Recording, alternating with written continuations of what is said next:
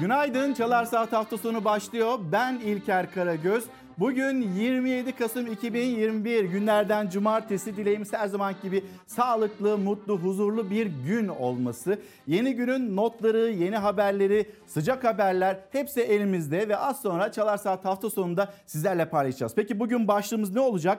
Biliyor musunuz yeni günde bir tebligat yayımlandı resmi gazetede ve resmi gazetede yayımlanan tebligata göre 1 Ocak 2022 tarihinden itibaren harçlarda, vergilerde, cezalarda yeniden değerleme oranı resmi gazetede yayımlanan tebligata göre %36.2 olarak tespit edildi. Şimdi böyle bir tebligat yayınlandı ama aynı zamanda Cumhurbaşkanı Erdoğan hala takdir yetkisini kullanabilir. Yani %36.2 şeklinde değil de geçen yıl %9 seviyesindeydi burada yapılan zamlar. Belki bu seviyelerde belki de %36.2 seviyesinde bu yeniden değerleme oranını biz yeni yılın ilk günden itibaren göreceğiz ve yaşayacağız. Yeni günün en sıcak haberi bilgisi buydu ve birazdan da detaylarını yine birlikte konuşalım. Biliyor musunuz başlığını aslında biz bir siyasetçinin AK Partili bir milletvekilinin cümlelerinden çıkarttık. Biliyor musunuz neden bu kadar benzin istasyonlarının kapısında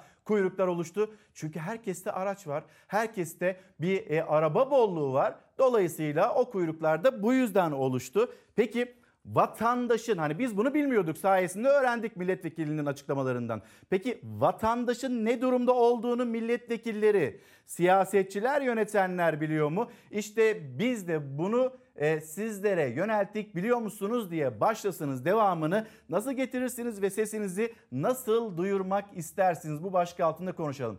Bugün yeni günde Ankara'dan yayınımızı gerçekleştiriyoruz. İsterseniz şöyle bir size Ankara'yı göstereyim. Ankara yeni güne nasıl başlıyor? İşte böyle kapalı bir hava var. Zaman zaman yağış geçişlerinin olacağı bir gün olacak ve Ankara'da hava sıcaklığının bugün en yüksek 15 derece Lodos'un etkisiyle 15 derece olacağını söyleyelim. Hemen ben yönetmenimizden İrfan Tomakin'den rica edeyim. Bir de İstanbul'a bakalım. İstanbul Ankara'ya nazaran ve memleketin pek çok iline nazaran daha güzel bir günü yaşayacak. Bu bilgiyi verelim. 18 derece parçalı bulutlu ve güneşli bir gün olacak İstanbul'da. Şimdi sizleri hızlı bir şekilde memleket havasıyla buluşturalım. Ama sonra ekonomi ağırlıklı bir yayın gerçekleştireceğiz. Siyasetin başlıklarına siyasetin deneyimli bir ismiyle bakacağız. Ve yine yeni günün notları sizlerden gelen mesajlar. Birlikte konuşarak gerçekleştireceğimiz bir yayın olacak bu hafta sonu Çalar Saat hafta sonu.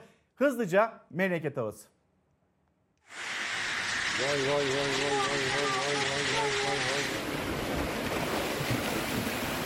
Meteorolojinin dediği gibi gece yarısı başladı fırtına. Bursa'da bir evin duvarını yıktı. İzmir'de tekneleri batırdı. Kenti sel vurdu. Meteoroloji benzer afetler için Antalya'yı da uyardı. Kuvvetli rüzgar ve sel baskınlarına dikkat.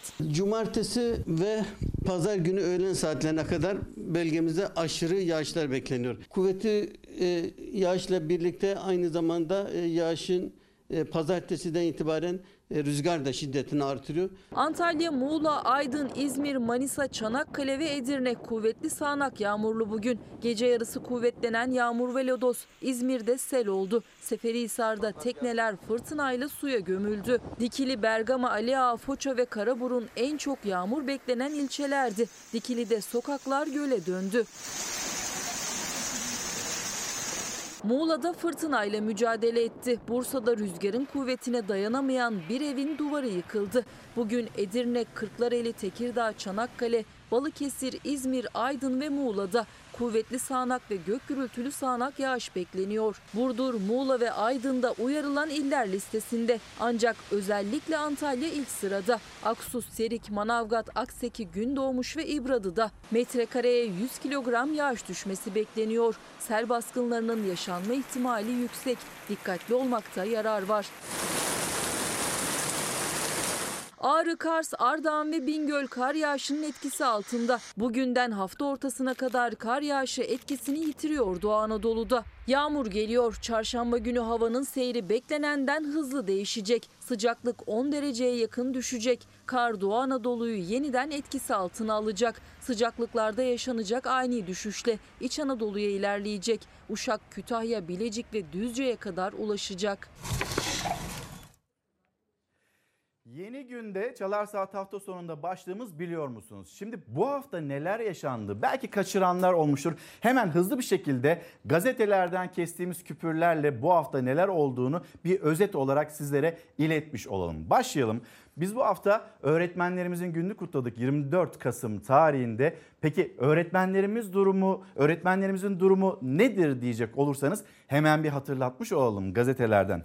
Öğretmenin en buruk günü mesela eğitim neferlerinin sorunları büyüyor. Türkiye 24 Kasım'ı öğretmenlere saygısını sevgisini sunan mesajlarla geçirdi ancak eğitim işin anketi eğitim emekçilerin yaşadığı geçim derdini ortaya koydu. Öğretmenlerin %90'ından fazlası ailesinin gıda ihtiyaçlarını karşılamakta zorlandığını belirtti. Ve katılımcıların %24.4'ü kredi kartı borcunu ödemekte zorlanıyor musunuz sorusuna çoğu kez yanıtını verdi. %29.1 ise yakınlarından maddi destek istemek zorunda kaldığını söyledi. Bir başka haber yine öğretmenlerimizle ilgili. Öğretmenlerimizin %82'si borçlu. 24 Kasım Öğretmenler Günü'nde acı tablo işte Korkusuz Gazetesi böyle haberleştirmişti öğretmenlerimizin durumunu. Türk Eğitim Sem'in yaptığı anket eğitimin temel direği öğretmenlerin vahim durumunu gösterdi. Peki koronavirüs gündemine dönecek olursak koronavirüs gündemiyle ilgili Sağlık Bakanı Fahrettin Koca'nın yapmış olduğu açıklama ne idi? Yeni dönemde kişisel tedbirler ve aşı önemseniyor ve Sağlık Bakanı'nın yaptığı açıklama artık kapanmayacağız. Kapanmayı hiçbir şekilde düşünmediğini açıklayan Sağlık Bakanı Koca aşılanmanın önemine dikkat çekti. Bakan Koca koronavirüse karşı kullanılacak ilacın üretiminin de en erken dönemde tamamlanacağını paylaştı. Gelelim erken seçim olacak mı olmayacak mı? Muhalefet bastırıyor. Muhalefetin bu çağrılarına Cumhurbaşkanı Erdoğan'dan gelen açıklamalar kapıyı kapatacak türden ve yine aynı şekilde Bahçeli'den gelen açıklamalar da böyle sert açıklamalar geldi. Ne dedi Cumhurbaşkanı Erdoğan? Erken seçim olmayacak. Hala erken seçim, erken seçim diyorlar. Seçim Haziran 2023'te öyle 15 ayda bir, 20 ayda bir seçim yapmak bunlar ilkel kabilelerin işi. Şimdi bir yandan da biz bu hafta döviz kurunun ne kadar yükseldiğini gördük. Döviz kuru ile birlikte akaryakıt istasyonlarının önünde kuyrukları gördük. Bir lira hani kuruş kuruş gelir diyor o zamlar artık lira olarak geldi. Fahiş bir zamla karşılaştık bunu konuşacağız ama dövizdeki bu artış her şeyi etkilerken SMA'lı çocuklarımız var. Onların o bağış kampanyalarını da etkiliyor ve bunu da hatırlatmak istiyoruz. Geçen hafta içinde konuştuk ve biz bunu konuşmaya devam etmek zorundayız. Sosyal bir ülkeysek, sosyal bir devletsek biz bunu konuşmak zorundayız. Peki ne oluyor döviz arttıkça? Çocuklarımızın ömrünü de kur kemiriyor. SMA'lı ailelerin dolarla ilaca karşı haykırışı. İşte böyle bir haberi okuduk, yaşadık ve o ailelerde yaşıyorlar maalesef. Yüksek tedavi bedelleri nedeniyle yardım kampanyaları başlatan SMA'lı çocukların aileleri şimdi de kur kabusu yaşıyor. Çocuklarımızın ömrünü bir de şimdi kur kemiriyor. Peki tekrar devam edelim. Mesela bu doların, euronun artışı mesela asgari ücretliyi nasıl etkiliyor? Fırıncı esnafını nasıl etkiliyor? Emekliyi nasıl etkiliyor? Maaşlarını eritiyor mu eritmiyor mu? Bu sorunun yanıtını zaten çok iyi biliyorsunuz. Biliyor musunuz dememe hiç gerek yok. Üreterek batıyoruz diyor fırıncılar. Bununla ilgili de bir haberimiz var yeni günde. Şimdi bazı illerde özellikle Ankara'da ekmeğe zam geldiğini gördük, haberleştirdik. Biz önümüzdeki günlerde yine çuvalın hani un çuvallarının zamlandığını yaşadıkça önümüzdeki günlerde biz buradaki zamın daha da arttığına yine tanıklık edeceğiz. Üreterek batıyoruz. Fırıncılar son 6 ayda ekmeklik una gelen %90 zam sonunda kepenk kapatma noktasına geldi. Sürekli artan un fiyatları ve diğer girdiler karşısında üreterek zarar eden fırıncılar ne yapacaklarını şaşırdı. Gelelim sorular sordu mesela bir gazete. Dolar neyi gördü? 13 lira 46 kuruşu gördü. 15 lira 16 kuruşu gördü euro ve yine gram altın 736 lirayı gördü. İrfan acaba hazır mı? Bir piyasalar volünü de paylaşalım. Piyasalarda şu anda yeni gün nasıl paylaşıyor? Bir gösterelim sizlere. Piyasalarda dolar ne kadar, euro ne kadar, gram altın ne kadar? Dün aslında biraz gevşemişti. Cumhurbaşkanı Erdoğan konuşmasından sonra dolarda yine bir hareketlenme, yine 12.40 seviyelerine kadar gelen bir kurdan söz ediyoruz. Nedir? Hemen paylaşalım. Yeni günde dolarda, euroda durum. Paylaştığımızda, ekranlarınıza taşıdığımızda dolar 12 lira 37 kuruş. Euro'ya geçelim hemen. Euro'nun kaç lira olduğunu da paylaşalım. Yavaş yavaş kamera hareketimizle birlikte.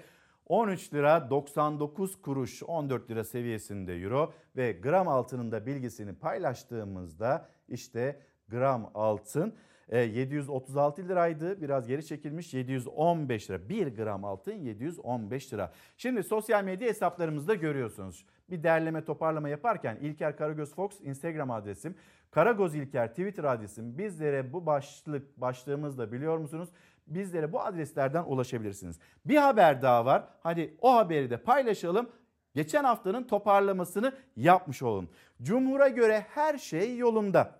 Cumhur İttifakı'nın iflas ettiğini görmeyen Erdoğan ve Bahçeli ekonomi politikasının da doğru olduğunu savundu. Hafta içinde grup toplantılarında ya da kameraların karşısına geçtiklerinde yapılan açıklamalara atıfla yurttaşın aklıyla alay eden AKP'li vekiller Zülfü Demirbağ bir kilo et yiyorsak yarım kilo et yeriz derken Uğur Aydemir belki soğan ekmek yiyeceğiz aylarca ama güvenliğimizden taviz vermeyeceğiz. Dış güçlere de kesinlikle ülkemizi teslim etmeyeceğiz. Biz Uğur Aydemir'in bir açıklamasında görmüştük. Geçen hafta konuşmuştuk.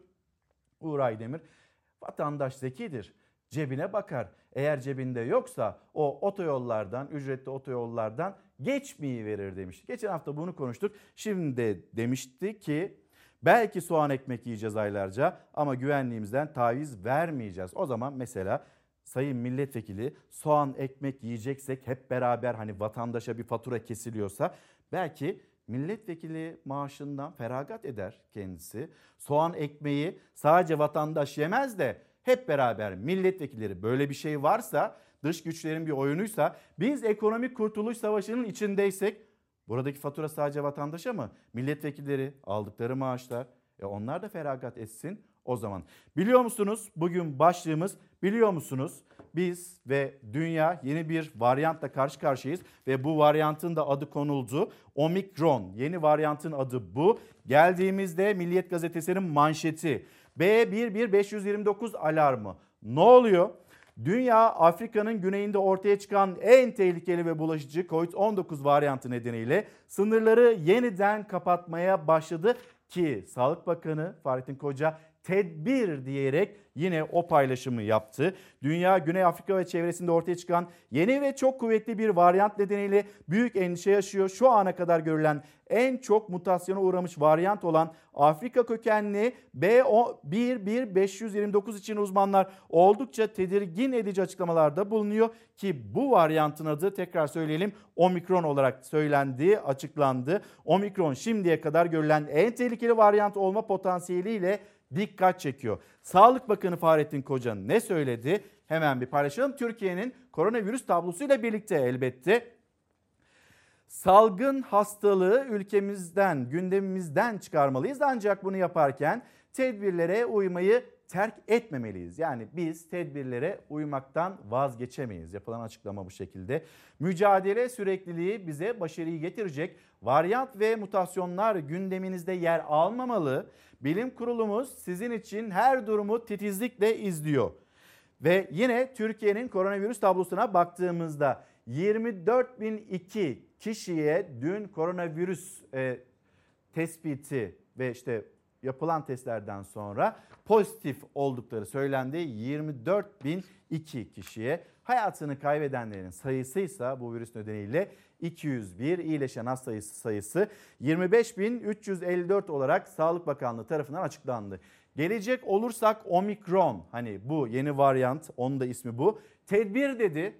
Bu tedbir nedir? Sağlık Bakanı açıkladı gece saatlerinde Nu varyantı kaynaklı artan vakalar sebebiyle Botswana, Güney Afrika Cumhuriyeti, Mozambik, Namibya ve Zimbabwe'den ülkemize tüm kara, hava, deniz ve demir yolu sınır kapılarımız yoluyla bu geceden itibaren seyahat edilmesine izin verilmeyecektir. Dünya ile birlikte Türkiye'de 5 ülkeye yönelik olarak daha da fazla aslında Botswana, Güney Afrika, Mozambik, Namibya yok. Zimbabwe'den e, artık kimse gelmeyecek. Buralara bir seyahat kısıtlaması geldi. Dünya ile birlikte Türkiye'de böyle bir karar aldı.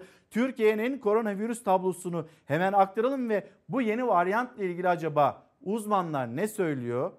Nasıl titiz davranılması gerekiyor? Bunun bilgisi. neurologists, the ophthalmologists, Yeni varyantın artık ülkeler arasında yayılımı da başlamış durumda. İlk Güney Afrika'dan çıktı ama şimdi Avrupa'da da var, Almanya'da e, duyuruldu, Amerika'da var. Dolayısıyla yeni bir varyantın meydana getireceği yeni bir salgınla karşı karşıyayız. İlk dalgayı yaşadığımızda bile bu kadar yüksek vaka sayıları ya da ölüm sayıları yoktu. Özellikle içinde bulunduğumuz Kasım ayında başvuran vakaların yoğun bakım ihtiyaçları arttı. Daha bulaşıcı ve hastalığın daha ağır geçmesine neden oluyor. Tüm dünya süper varyant alarmı verdi. Daha önce Mu varyantı yeni dalgalara neden olmuştu. Bu kez tehlikenin adı Nu varyantı. Bizim en baştan beri korktuğumuz bir nokta. Bu süper varyantlar dediğimiz varyantların şimdiye kadar bilinen alfa, beta, gamma, delta gibi varyantların kombinasyonu halinde meydana gelebilmesi. Koronavirüsün bu en güçlü hali bir bir diğer ülkelerde görülmeye başladı. Dünya Sağlık Örgütü yeni varyant gündemiyle acil toplandı. Ülkeler bir bir yeni önlemler almaya, kısıtlamalar getirmeye başladı. Türkiye'de Güney Afrika'da ortaya çıkan yeni varyant nedeniyle 6 ülkeye seyahat yasağı getirdi. Sağlık Bakanı Fahrettin Koca gece yarısından itibaren gidilmesi yasak ülkeleri sosyal medya hesabından paylaştı. Nu varyantı kaynaklı artan vakalar sebebiyle Botswana, Güney Afrika Cumhuriyeti, Mozambik, Namibya ve Zimbabwe'den ülkemize tüm kara, hava, deniz ve demiryolu sınır kapılarımız yoluyla bu geceden itibaren seyahat edilmesine izin verilmeyecektir. İngiltere 6 ülkeden seyahatlere kısıtlama getirdi. İsrail'de olağanüstü hal ilan edilmesi gündemde. Fransa toplu bulunulan kapalı alanlarda maske zorunluluğunu geri getirdi. Almanya'da ise vaka sayısı 76 bini aştı, en yüksek seviyesine ulaştı. Şu anda birçok ülke hava yolu ulaşımlarını e, biraz daha kısıtladı, daha dikkatli yapılıyor. Yine Avrupa'nın, Asya'nın birçok ülkesinde kapanmalara doğru bir gidiş var. Bir kısmımız salgın yokmuş gibi davranmayı seçiyor. Hepimiz için doğru olan hayatı normale yaklaştırırken salgınla mücadelenin şartlarına da uymaktır. Sonuç itibarıyla virüs e, aramızda dolaşıyor. Ulaşmaya devam ediyor, hastalandırmaya devam ediyor ve maalesef öldürmeye devam ediyor. Türkiye'de yeni bir önlem yok. Son 24 saatte 201 vefat, 24.002 vaka kaydedildi. Uzmanlar her zamankinden de fazla dikkatli olunmasını ve sırası gelenin aşı dozlarını aksatmamasını istiyor. Çünkü süper varyant Türkiye'de de yayılırsa yeniden bazı tedbirler gündeme gelebilir. Önce aşısızların kısıtlanması gerekiyor. Ondan sonra e, sosyal amaçlı olarak bir araya gelinen ortamların yine e, dikkate alınması ve belki kapanması gerekecek. Vaka sayıları çok çok artar. Mevcut durumun kat kat üzerine çıkar. Ölüm oranları artarsa kaçınılmaz bir şekilde kapanma olacak. Şimdi yeni günde sıcak haberler diyebileceğimiz 2022 yılı bütçesi Meclis Plan Bütçe Komisyonu'nda kabul edildi. Şimdi bir genel kurul e, gündemi olacak. Genel kurulun gündemine gelecek. Yeni gündeki haberlerden birisi buydu. Ve Türk İş acaba asgari ücret ne kadar olacak? 1 Aralık tarihi itibariyle asgari ücret tespit komisyonu toplanacak. Bir tarafta hükümet, diğer tarafta işçiler, diğer tarafta işverenler. Peki ne kadar olacak? Diskin teklifi 5200 lira net olarak onlar meydanlarda ilan ettiler. Türk İş masaya oturacak işçiler adına. Türk İş'ten henüz bir açıklama gelmemişti ama sinyalleri var. Türk İş ne kadarlık bir ücret teklifiyle masaya oturacak diye baktığımızda Atalay hani Türk İş Başkanı Ergün Atalay burada bir rakam vermedi ve tespit komisyonunda iş tarafının Türk İş tespit e, Türk İş e, işçiyi savunmak için, işçinin hakkını savunmak için masada olacak konfederasyon Kasım ayında bekar bir çalışanın aylık yaşam maliyetini 3903 lira olarak hesapladı. Görüşmelerde işçi tarafının 3903 lirayı gündeme getirmesi bekleniyor. Henüz resmen açıklanmadı ama bir beklenti olarak 4000 liraya yakın bir seviyede e, talebi var işçi kesiminin. Türk İş'in 3903 olacak mı olmayacak mı bunu biz aslında belki de Aralık ayının ortasında göreceğiz. İşçi ve hükümet çok uzun süre sonra burada yan yana gözüküyor. Ama o asgari ücret ne kadar olacak ve Cumhurbaşkanı Erdoğan ne kadar daha artırılmasına e, izin verecek ya da nasıl bir tespit ortaya çıkacak bunu biz Aralık ayının içinde ortasında göreceğiz öyle gözüküyor. Milliyet gazetesi, Milliyet gazetesinden seçmiş olduğumuz iki haber daha var. Onları tamamlayalım sonra ekonomi gündemine yavaş yavaş geçelim. Halkı faize ezdirmeyiz. Cumhurbaşkanı Erdoğan'ın açıklaması dünden. Erdoğan İzmir'deki konuşmasında Merkez Bankası rezervlerinin 127 milyar dolar seviyesinde olduğunu söyledi. Faizle ilgili de açıklamalarda bulunan Cumhurbaşkanı Erdoğan biz yüksek faize halkımızı da çiftçimizi de ezdirmeyeceğiz. Bu faizler düşecek. Ekonomi programından geri dönmeyeceğiz. Şimdi yüksek faize halkımız, çiftçi, memur, asgari ücretli onlar ezdirilmek istenmiyor. Bu doğru bir hedef. Ama hani faiz aşağı çekildikçe dolar, euro onlar patlıyor, onlar yükseliyor. E bizim her şeyimiz dolarla. İğneden ipliğe burada kurda bir hareketlilik olduğunda zam geliyor. Peki faize ezilmeyeceğiz de dolar kuru altında mı ezileceğiz? Buna nasıl bir çözüm bulunacak? Ve yine başlığımızı hatırlatarak ilerleyelim. Faik Öztürk'ün CHP sözcüsü Faik Öztürk'ün bir sosyal medya paylaşımı var ki Çalar Saat hafta sonunda daha girişte söyledik. Şimdi hadi faize ezilmeyeceğiz. Peki vergileri ne yapacağız? Vergilere ezilecek miyiz, ezilmeyecek miyiz? Bununla ilgili de vatandaş bizler bir açıklama bekliyoruz. Sabaha %36.20 vergi, e, resim harç uygulamalarıyla uyandık. Memura, işçiye, emekliye maaş ve ücret zammını %9.8 enflasyon tahminine göre yap. Ardından vergi, resim, harç ve değerli evrak bedellerine %36.20 zam yap. İşte bunun adı millete zulümdür. 1 Ocak 2022 tarihi itibariyle tekrar söyleyelim. Bu yeniden değerleme oranı ve vergilerle ilgili, harçlarla ilgili ve cezalarla ilgili Cumhurbaşkanı Erdoğan hala takdir yetkisini kullanabilir ve %36.20 aşağı çekilebilir. Ama resmi gazetede bu tebliğ yayınlandı. Bu tebliğ yayınlandıktan sonra bu adım gelir mi gelmez mi işte onu merak ediyoruz. Geldiğimizde Milliyet Gazetesi'ni tamamlayacağız demiştik. Bu da spor e, dünyasından bir haber. İlk rakip Portekiz. Türkiye'nin 2022 Dünya Kupası'na gidecek e, yolu belli oldu. Playoff grubunda yarı finalde Portekiz'le eşleşen milliler finale kalırsa İtalya Kuzey Makedonya maçının galibiyle karşılaşacak. Top yuvarlaktır. Hani Portekiz'i geçerse karşımıza İtalya gelecek gibi gözüküyor. Top yuvarlaktır belli olmaz ama hani playoff'tan çıkmanın da kolay olmadığını, olmayacağını söyleyelim. Portekiz karşılaşması Mart ayında deplasmanda Portekiz'i geçersek İtalya ve Kuzey Makedonya maçının galibiyle biz evimizde, ülkemizde, Türkiye'de oynayacağız. Geldik Korkusuz Gazetesi'ne. Korkusuz Gazetesi'nde hemen ilk haberimiz AKP'li vekiller adeta vatandaşla dalga geçiyor. Kuyruklar zamdan değil araç bolluğundan gelen bir açıklama. Bu arada hani bir firma uzunca bir süredir kurada e, direniyordu. O da %30 %35 seviyesinde zam yapmak durumunda kaldığını açıkladı. Sosyal medya üzerinden hani ilgilenenler, araç almak isteyenler varsa onlar zaten hangi firma olduğunu da biliyorlardır. Ve her evde 3-5 araba var trafikte bu yüzden. Yani aslında bir bolluk var. Yani dış güçler üzerinden bir ekonomi tarifi, ekonomik kurtuluş savaşı bir taraftan böyle anlatılıyor.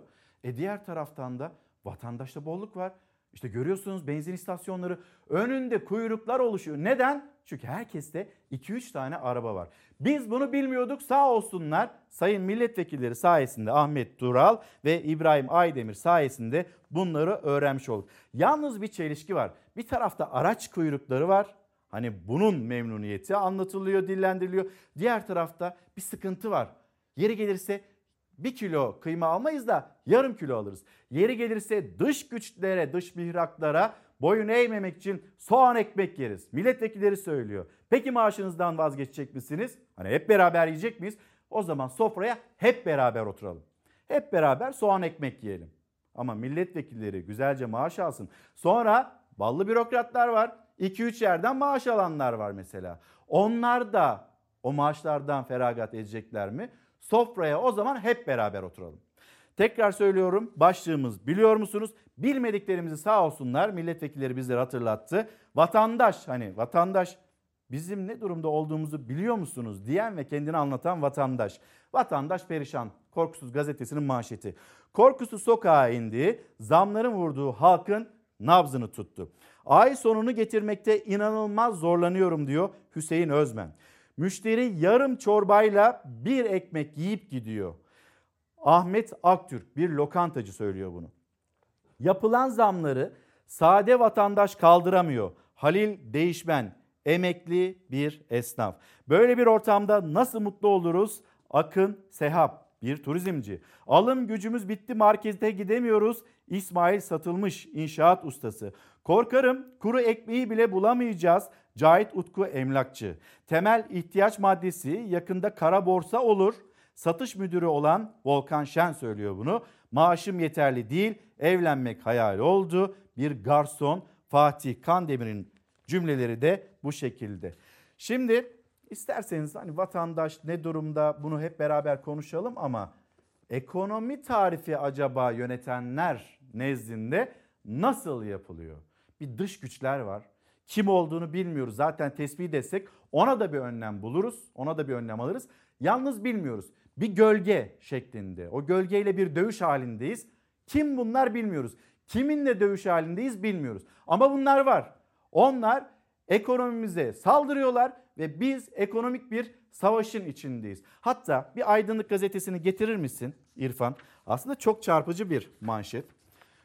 Madem ekonomik bir savaş içindeyiz. Aydınlık gazetesi yazdı manşetten. O zaman bize mühimmat verin. Bize mühimmat verin ki biz de bu ekonomik savaş içinde yer alalım. Ve ülkemizi yukarıda ayakta tutalım. Kim söylüyor bunu? Cumhurbaşkanı Recep Tayyip Erdoğan'ın ekonomide kurtuluş savaşı veriyoruz açıklamasına cepheden ses geldi. Bakın cepheden kimler sesleniyor? Bu savaşın ordusu kim? Üretici. Askerin mühimmatı nerede diye soran üreticiler silahımız, gübremiz, ilacımız. Bunlar olmazsa nasıl savaşalım? Verin o zaman mühimmatı hep beraber girişelim o ekonomik kurtuluş savaşına. Üretici böyle söylüyor. Bir de yönetenler onlar neler söylüyor? Ülkemizi eskiden hep yaptıkları gibi denklemin dışına itmek isteyenlerin kur, faiz ve fiyat artışları üzerinden oynadıkları oyunu görüyor. Kendi oyun planımızla devam etme irademizi ortaya koyuyoruz. Sayın Erdoğan ve arkadaşlarının her türlü içerideki başarısızlık ya da seçim kazanma kartı mutlaka dış güçler diye bir kavram. Türkiye döviz sabotajlarına yenilmeyecektir. Türkiye küresel sermaye çetelerine pes etmeyecektir. Ya bu dış güçler yeni mi çıktı? Atatürk'ün döneminde dış güçler yok muydu? Ya da bu dış güçler Erdoğan gidince yok mu olacaklar? Köprü geçiş ücretini euro ile yapıyorsun. Sonra dış güçler diye bağırıyorsun. Döviz kurundaki artışı Türk lirasının değer kaybını Türk ekonomisine saldırı olarak yorumluyor Cumhur İttifakı. Artık bu tespit milli güvenlik sorunu olarak da kayda geçti. Çünkü ekonomiye yönelik dış tehdit vurgusu MGK bildirisine girdi. Türkiye'nin inşa ettiği sağlam altyapı üzerinde hedeflerine uygun şekilde yatırım, üretim, istihdam ve ihracat odaklı ekonomi politikalarını hayata geçirme sürecinde karşılaştığı ve karşılaşabileceği sınanmalarla tehditler değerlendirilmiş. Cumhuriyetimizin 100. yılına her alanda olduğu gibi iktisadi olarak da güçlü şekilde ulaşma kararlılığı teyit edilmiştir. Hırva ekonomi politikalarının Milli Güvenlik Kurulu kararıyla korumaya kalkmak vesayetçiliğin de daniskasıdır. Bunun milli güvenlikle ilgili de bir kısmı olduğunu görüyoruz. Allah aşkına ekonomi politikaları ne zamandan beri askerin ve güvenlik bürokrasisinin görev alanına giriyor? Oldu olacak Merkez Bankası'nın başına da emekli bir albay atayın olsun bitsin. Milletimizin desteğiyle bu ekonomik kurtuluş savaşından da zaferle çıkartacağız. Net bir tablo var. Dış mihraklar iktidarın kendi beceriksizliklerini, cahilliklerini örtme çabasından başka bir şey değildir. Muhalefet dış tehdit söyleminin MGK bildirisine girmesine de tepkili. Cumhur İttifakı cephesinden gelen ekonomik kurtuluş savaşı, beka mücadelesi söylemlerine de. Bu devlet adamlığına yakışmaz. Eğer bir kurtuluş savaşı varsa sancağı Türk lirasıdır. Siz o sancağı düşürttünüz. Ekonomik darbecilere, canlı döviz bombalarına sonu cefada olsa, sefada olsa eyvallah etmeyeceğiz. Düne kadar AK Parti'nin sarıldığı güçler bugün dış güç olarak faaliyet gösterdiğini iddia ediyorlar. Irak işgalinde Amerikalılara destek verdiler. Dışarıdan kendilerine bir destek gelebilmesi için bütün Avrupa liderlerini dolaştılar. FETÖ'ye bel bağladılar. Dün bize yardım edenler bugün bizim kuyumuzu kasıyor diyorlar. Çıksın Cumhurbaşkanı saldırının odağı şurasıdır izah etsin. Birileri Türkiye'nin e, önünü kesmeye çalışıyor ama burada şu yapıyor, bu yapıyor, bu suçlamanın içerisinde olmadan AK Parti Genel Başkan Vekili Numan Kurtulmuş'a Haber Global Televizyonu'nda katıldığı programda dış mihraklar, faiz lobileri kim sorusu soruldu. Kurtulmuş net bir adresi işaret etmemeyi tercih etti. şundan mı kaynaklanıyor, bundan mı kaynaklanıyordan ziyade dünyadaki olan gelişmeleri görmeden bu konuda konuşmanın çok doğru olmadığını düşünüyorum. Korkusuz gazetesini de tamamlayalım ve bütün dünyanın mücadele etmeye çalıştığı pandemi gündemine geri döndürelim. E, gündemi bizde. Nu paniği Türkiye 5 ülkeye tüm kapılarını kapattı. Afrika'da tespit edilen varyantın aşıya dirençli olması ve bağışıklık sisteminden kaçabilmesi tüm dünyada endişe yarattı. Covid-19'un Afrika kıtasında tespit edilen yeni varyantı endişe yaratmaya devam ediyor. İlk olarak Botswana'da tespit edilen Nu varyantına Dünya Sağlık Örgütüsü Omikron adını verdi ve daha bulaşıcı olarak tanımladı. Şimdi Dünya Sağlık Örgütü Avrupa Direktörü e, Hans Kluge onun da bir açıklaması ve bu açıklamaya dair ortaya çıkan bir soru var. Peki ne dedi ve kime teşekkür etti? Dünya Sağlık Örgütü'nün Avrupa Direktörü aslında Sağlık Bakanı Fahrettin Koca'ya teşekkür etti. Yani orada sağlık sisteminin kilitlendiğini anlatıyor ve bu sağlık sisteminin kilitlenmesiyle ilgili olarak da Türkiye'nin vermiş olduğu desteğe teşekkürünü iletiyor. Sosyal medya üzerinden bu paylaşımı yaptı. Şimdi Hans Kluge bu paylaşımı yaptıktan sonra herkesin aklına şu geldi. Yani Avrupa'nın yetişemediği koronavirüslü hastalar. Onlar Türkiye'ye gelecek ve Türkiye'de tedavi mi olacaklar? Soru bu. Ve bu soruyu soran isim aynı zamanda İyi Parti Genel Başkanı Meral Akşener'di. Şöyle dedi sosyal medyadan. Sayın Bakan Fahrettin Koca, Sayın Erdoğan'ın ülkemizi sığınmacılar için bir hendeye çevirmesi yetmedi. Şimdi de siz mi çıktınız? Avrupa'nın Covid'li hastalarını kabul etmek ne demek? Milletimizi, sağlıkçılarımızı yeni varyantlarla karşılaşma riskine nasıl sokarsınız? İşte İyi Parti lideri Meral Akşener'in sormuş olduğu soru. Hans Kluj yaptı açıklamayı, teşekkür etti. Hans Kluj bu açıklamayı yaptıktan sonra zaten biz öğrendik burada bir dayanışma içinde olduğumuzu. Peki nasıl bir dayanışma? Hani o dayanışmayı neyi içeriyor? Onu söylemedi Dünya Sağlık Örgütü'nün Avrupa Direktörü. Zaten bununla ilgili Sağlık Bakanı Fahrettin Koca hiç açıklama yapmamıştı. Bu açıklama gelince Kuluj'dan böyle bir dayanışma gördük. Bu dayanışma neyi içeriyor diye işte yine siyasetten sorulan sorular. Geldik Türkiye gazetesine bir bakalım. Türkiye gazetesinin manşeti. Verdiğimiz her sözü tutuyoruz. Depremden bir yıl sonra yeni evlerinin anahtarını İzmirlilere tespit teslim eden Cumhurbaşkanı Erdoğan sözümüzün eri olduğumuzu bir defa daha gösterdik diye konuştu. Şimdi verdiğimiz her sözü tuttuk. Bu önemli ve bağlayıcı bir açıklama. Şimdi 3600 ek gösterge mesela hani bununla ilgili verilen sözler ne zaman tutulacak? Biz AK Parti'den duymadık bunu ama Cumhur İttifakı'nın ortağı Milliyetçi Hareket Partisi'nden duyduk. Onların da seçim vaatleri arasındaydı. Emeklilikte yaşa takılanlar. Hani onların yaşadığı sorun da Cumhur İttifakı'nın vermiş olduğu sözler nezdinde değerlendirilip emeklilikte yaşa takılanların yaşadığı sorunlar bunlar da çözümlenecek mi? Enflasyon %5'e indirilecek. Böyle bir söz, böyle bir vaat ortada. Ne zaman inecek enflasyon %5'e? 19 yıldır ekonomi için hazırlanıyoruz. Bu bizim hazırlanmış halimiz. Ekonomiye yönelik son saldırıların perde arkasını İzmir'de anlattı Cumhurbaşkanı Erdoğan. Hani biz bilmiyorduk bunun bir perde arkası var. Yani dolar neden yükseliyor, euro neden yükseliyor, biz bu yoksulluğu neden yaşıyoruz ya da yokluğu. İşte bunun perde arkasını anlattı diyor Türkiye gazetesi. Halkımızı yüksek faize ezdirmeyeceğiz. Yine bir başka açıklamasıydı. Cumhurbaşkanı Türkiye'ye IMF'ye kapıyı kapattığı günden bu yana tuzaklar kurulduğunu söyledi. Ellerindeki tüm silahları devreye soktular. Üretim odaklı ekonomi programından geri dönmeyiz. Bu ekonomi politikasına 19 yıldır biz hazırlık yapıyoruz. 19 yıldır hazırlık yapıyoruz. Kur almış başına gitmiş.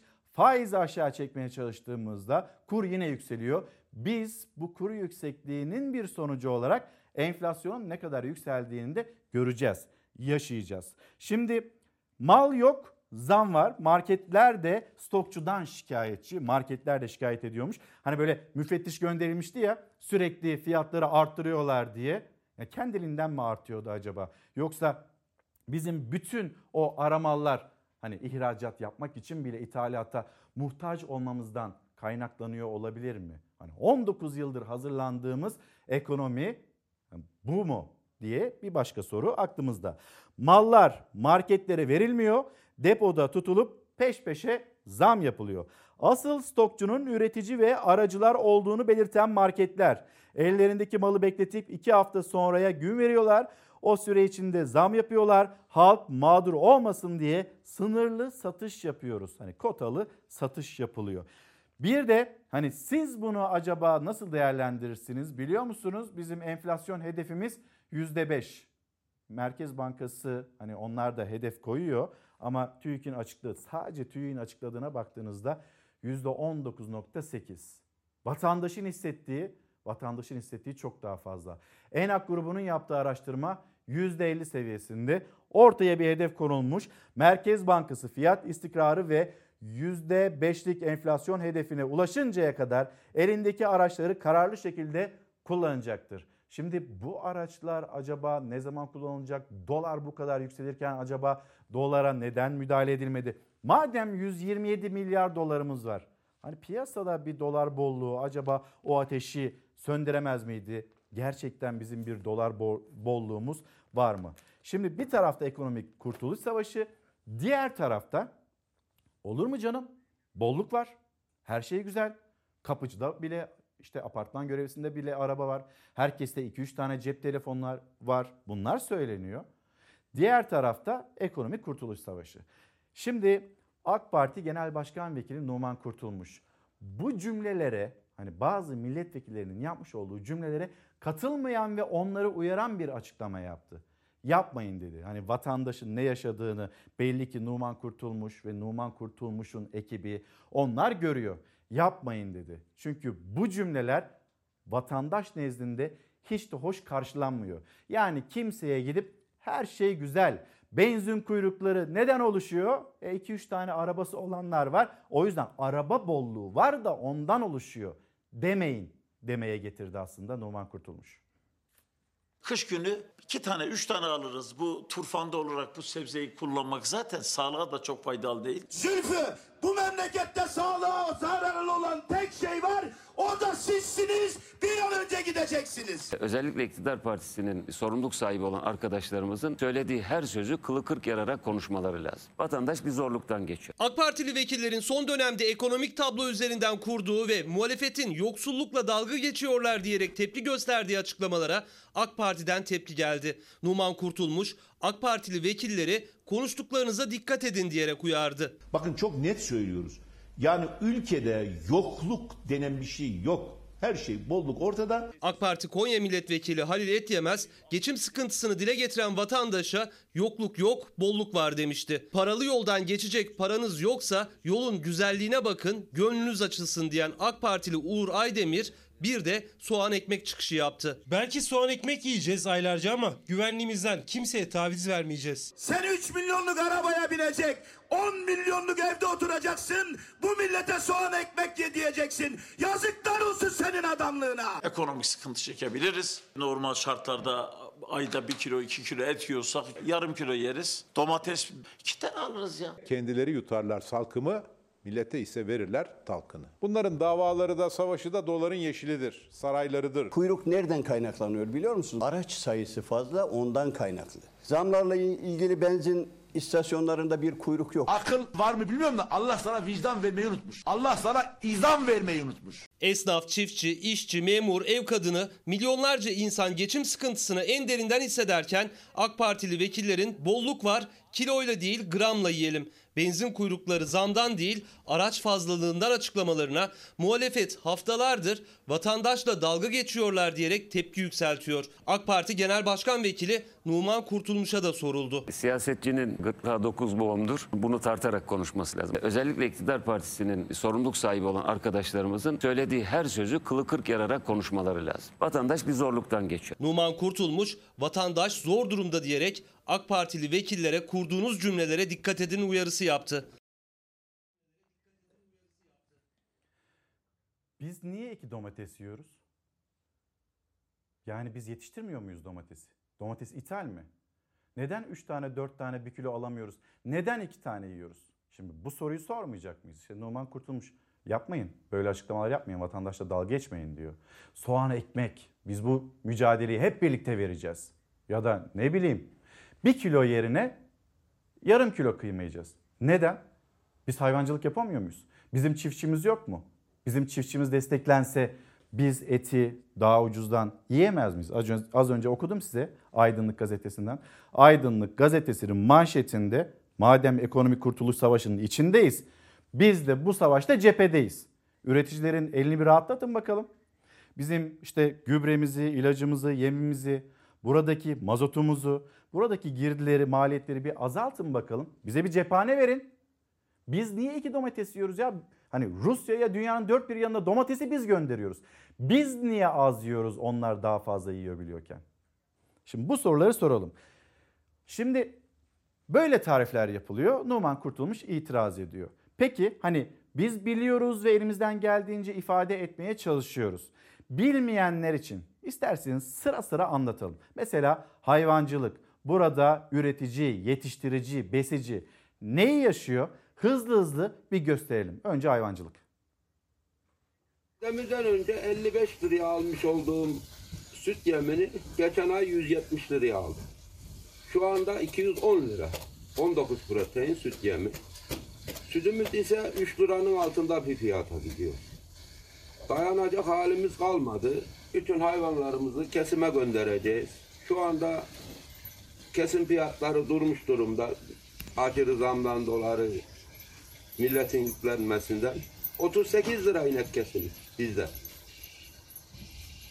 Kasapta 70-80 lira bir kıyma. Devletin nasıl bir süt fiyatına şey belirlediyse, fiyat belirliyorsa yeme de bir fiyat belirlesin. Hiçbir yemcinin çıkıp da televizyonda bizim gibi ağladığını gördünüz mü? Ben zarar ediyorum, ben kazanamıyorum dediğini hiç duydunuz mu? O e, dolar ne kadar koyuyorsa karını da koyuyor, bize yansıtıyor ama biz yansıtamıyoruz. Süt fabrikaları da hiç zarar ediyoruz demiyor. Evet. Yemciler de demiyor. Sanayici de demiyor. Tüccar Sadece maliyeti- devlet bizi eziyor. Üreticisini eziyor. Bize yükleniyor. Olmaz ama böyle. Aa, Bizde bak gecemiz gündüzümüz her bir vaktimiz. Her bir vaktimiz burada geçiyor. Nefes alamıyoruz biz. Üretici perişan aldı. Şu anda üretim bitmiş vaziyette. Yeme diyor 65 lira, 165 lira. İyi abi 165 liradan getiriyor mesela. Bu şimdi alırsan hemen bu parayı getir, böyle al. İyi tamam getiriyorum, getiriyor 165'e bir daha gittiğimde 175 olmuş. Şu an ne 185 olmuş. Şu an 200 lira. 200 lira. En kötü bizim şu anda elimize 5 lira geçmesi lazım. Biz ayakta duralım. Ama olmuyor. Olmuyor. Önceden ben borçsuz girerdim. Her sene borçsuz girerdim. Hani 10 lira 15 lira her ay girdim var benim şu anda. Ahmet Bey. Yavaş yavaş bitiyoruz işte. Şu anda kapasitesi çiftliğim 160 Ahmet Bey. Şu anda 52 ya da 54 hayvan tamamen buzağlar benim. Kestiriyor musunuz hayvanları? Kestiriyoruz artık ya. Kaç olması lazım zarar etmeden? Beşin üzerine çıkması Beşin lazım. üzerinde olması lazım. Peki eee, ne yapacaksınız böyle devam Kestireceğim hayvanlarımı. Peki kestirirseniz biz ne yiyeceğiz? Yani önümüzdeki yıl eti nereden bulacağız? Valla ben olmazsam siz zaten olmazsınız yani. Ben üretemiyorsam, zarar ediyorsam zarar ateşleyen gömlek.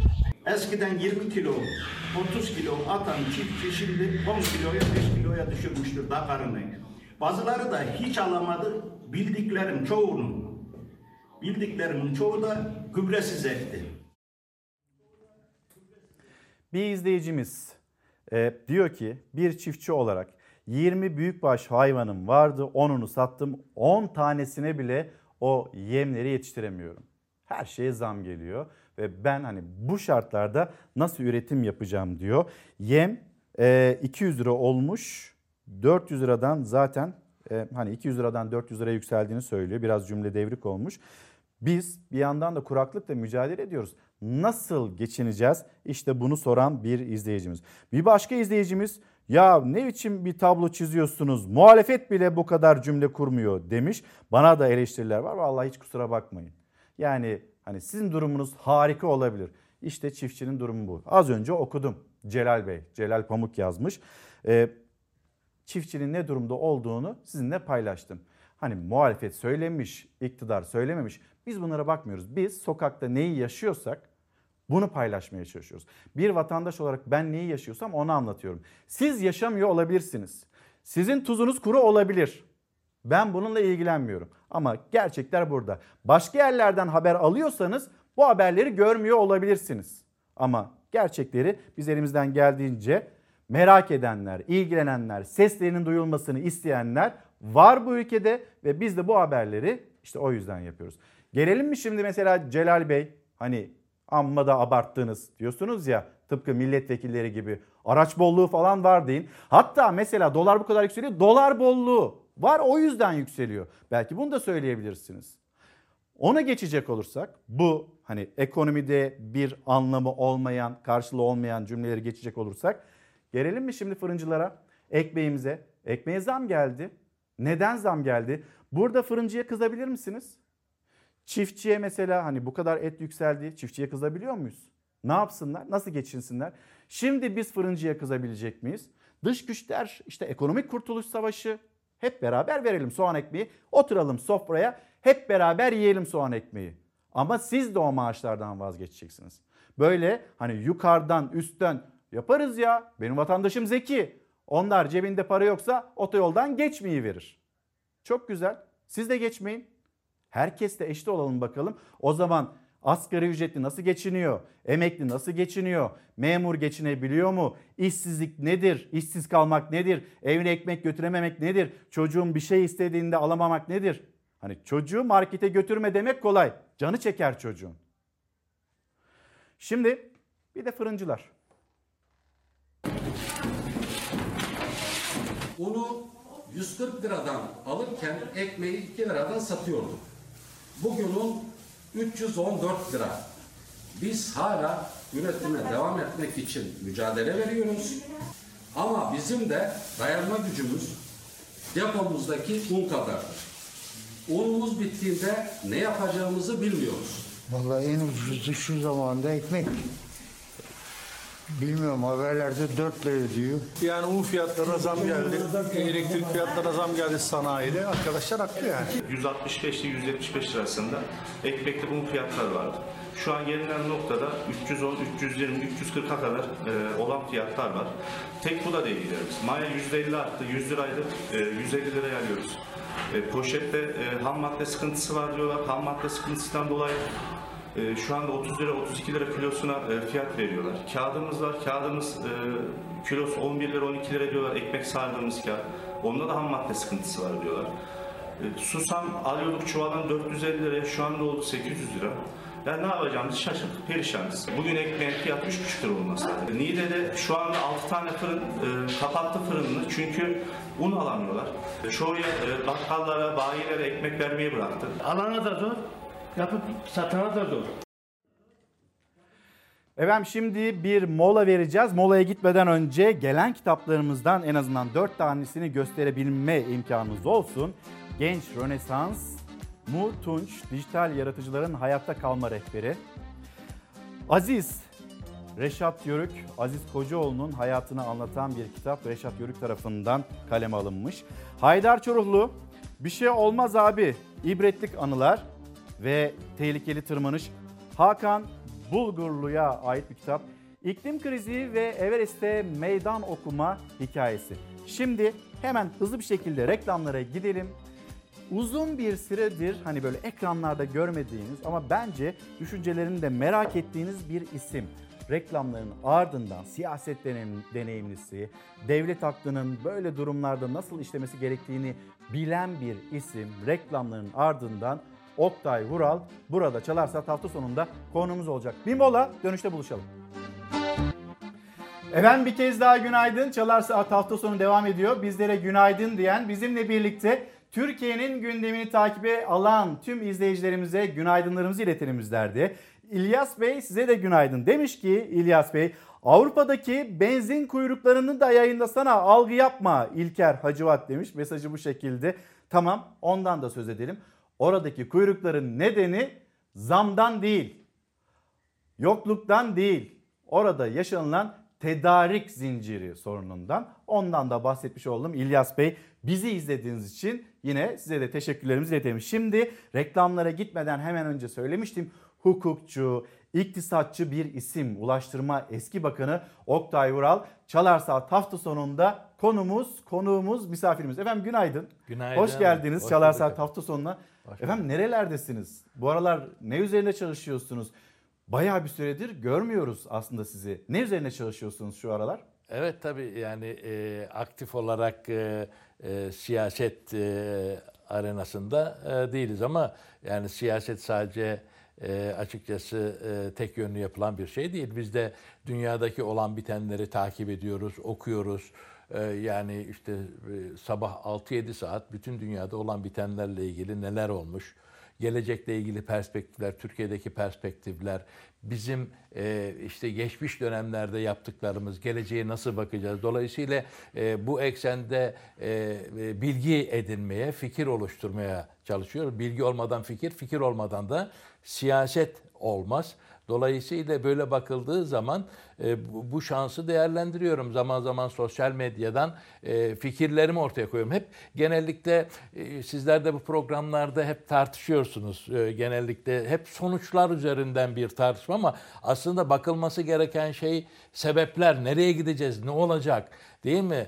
E, bunları değerlendirmek çok önemli. Bunun için de bir fikre, bilgiye ve fikre ihtiyacımız var.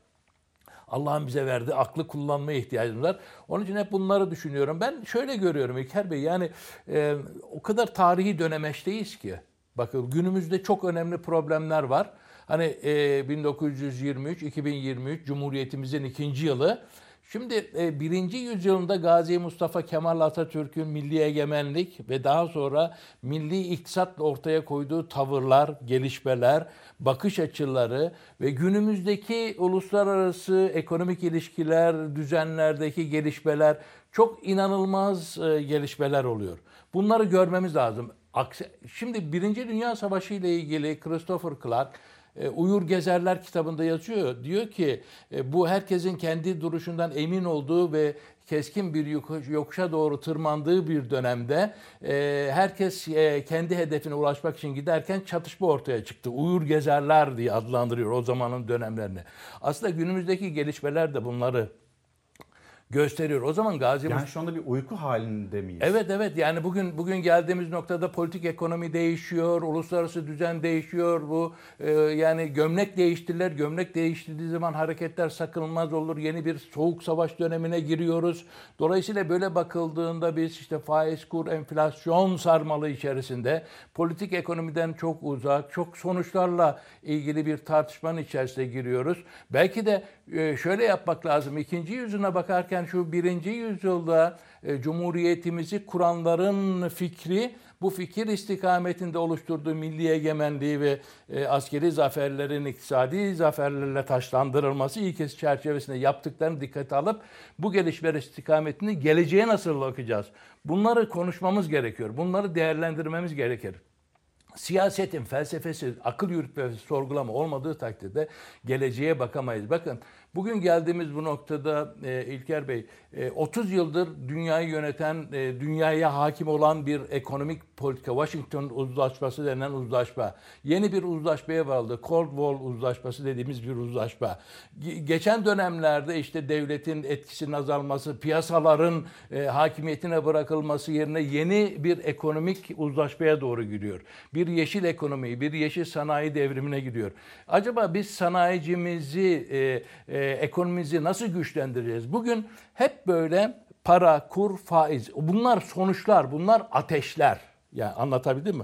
Evet. Vücu- vücudunuzdaki rahatsızlığın ateşleridir. Ateşleri. Ama bu rahatsızlıkları ortadan kaldıracak. Bu virüsü, bu hastalığı nereden aldık? Evet şimdi ba- bakıldığı zaman yani bütün bunlara bakıldığında şaşırtıcı bir şekilde hep gündeminizde var takip ediyorum sizleri. İşte faizler, enflasyon birazdan belki bunlara da değin, değinilecek ama yani eğer Gelelim efendim hemen isterseniz. Evet, Sayın e- Cumhurbaşkanı'nın açıklamaları da var. Mesela dövizlerinden bir sabotaj.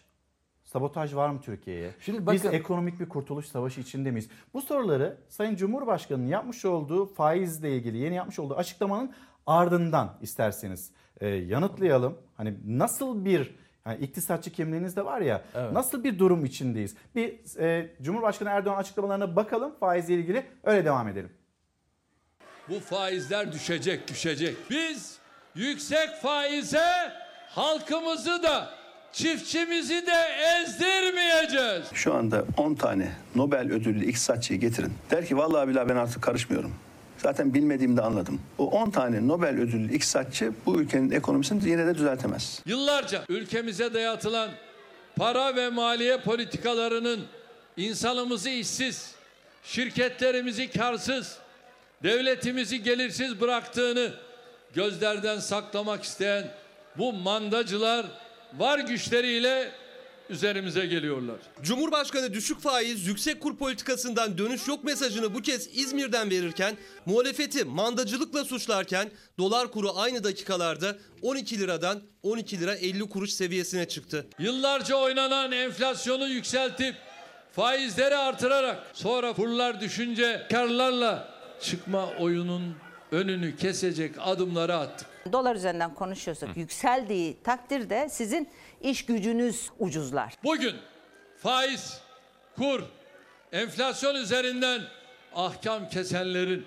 yarın başka mecralara yelken açacaklarından hiç kuşkunuz olmasın. Üretim, istihdam ve cari denge odaklı bu ekonomi programımızdan geri döndüremeyecekler. Cumhurbaşkanı Erdoğan yeni ekonomi politikasıyla üretimin, istihdamın, büyümenin artacağını, halkın zenginleşeceğini söyledi bir kez daha. Şirketlerimiz, esnafımız daha iyi kazanacak. Eli bolluk içerisinde olacak. Ülkemizdeki mandacı iktisatçılar ve mandacı siyasetçiler ise Türkiye'nin Cumhuriyet tarihindeki bu en büyük ekonomik kurtuluş mücadelesini tam tersi gibi göstermeye çalışıyorlar. Yüksek kur iyiymiş. Ya madem yüksek kur iyiydi, dolar 6.80'deyken niye 128 milyar doları harcayıp da 6.80'de tutmak için uğraştınız? Emperyalistlerin 1923'te başaramadıkları gibi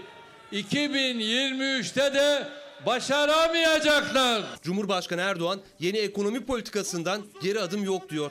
Türkiye'nin ekonomisine saldırı olduğu iddiasını sürdürüyor. Yüksek faizmiş, düşük kurmuş, IMF reçeteleriymiş, küresel siyaset ve para baronlarının şantajlarıymış. Bunların hiçbiri bizim için insanımızın işinden, aşından, geleceğinden daha önemli değildir.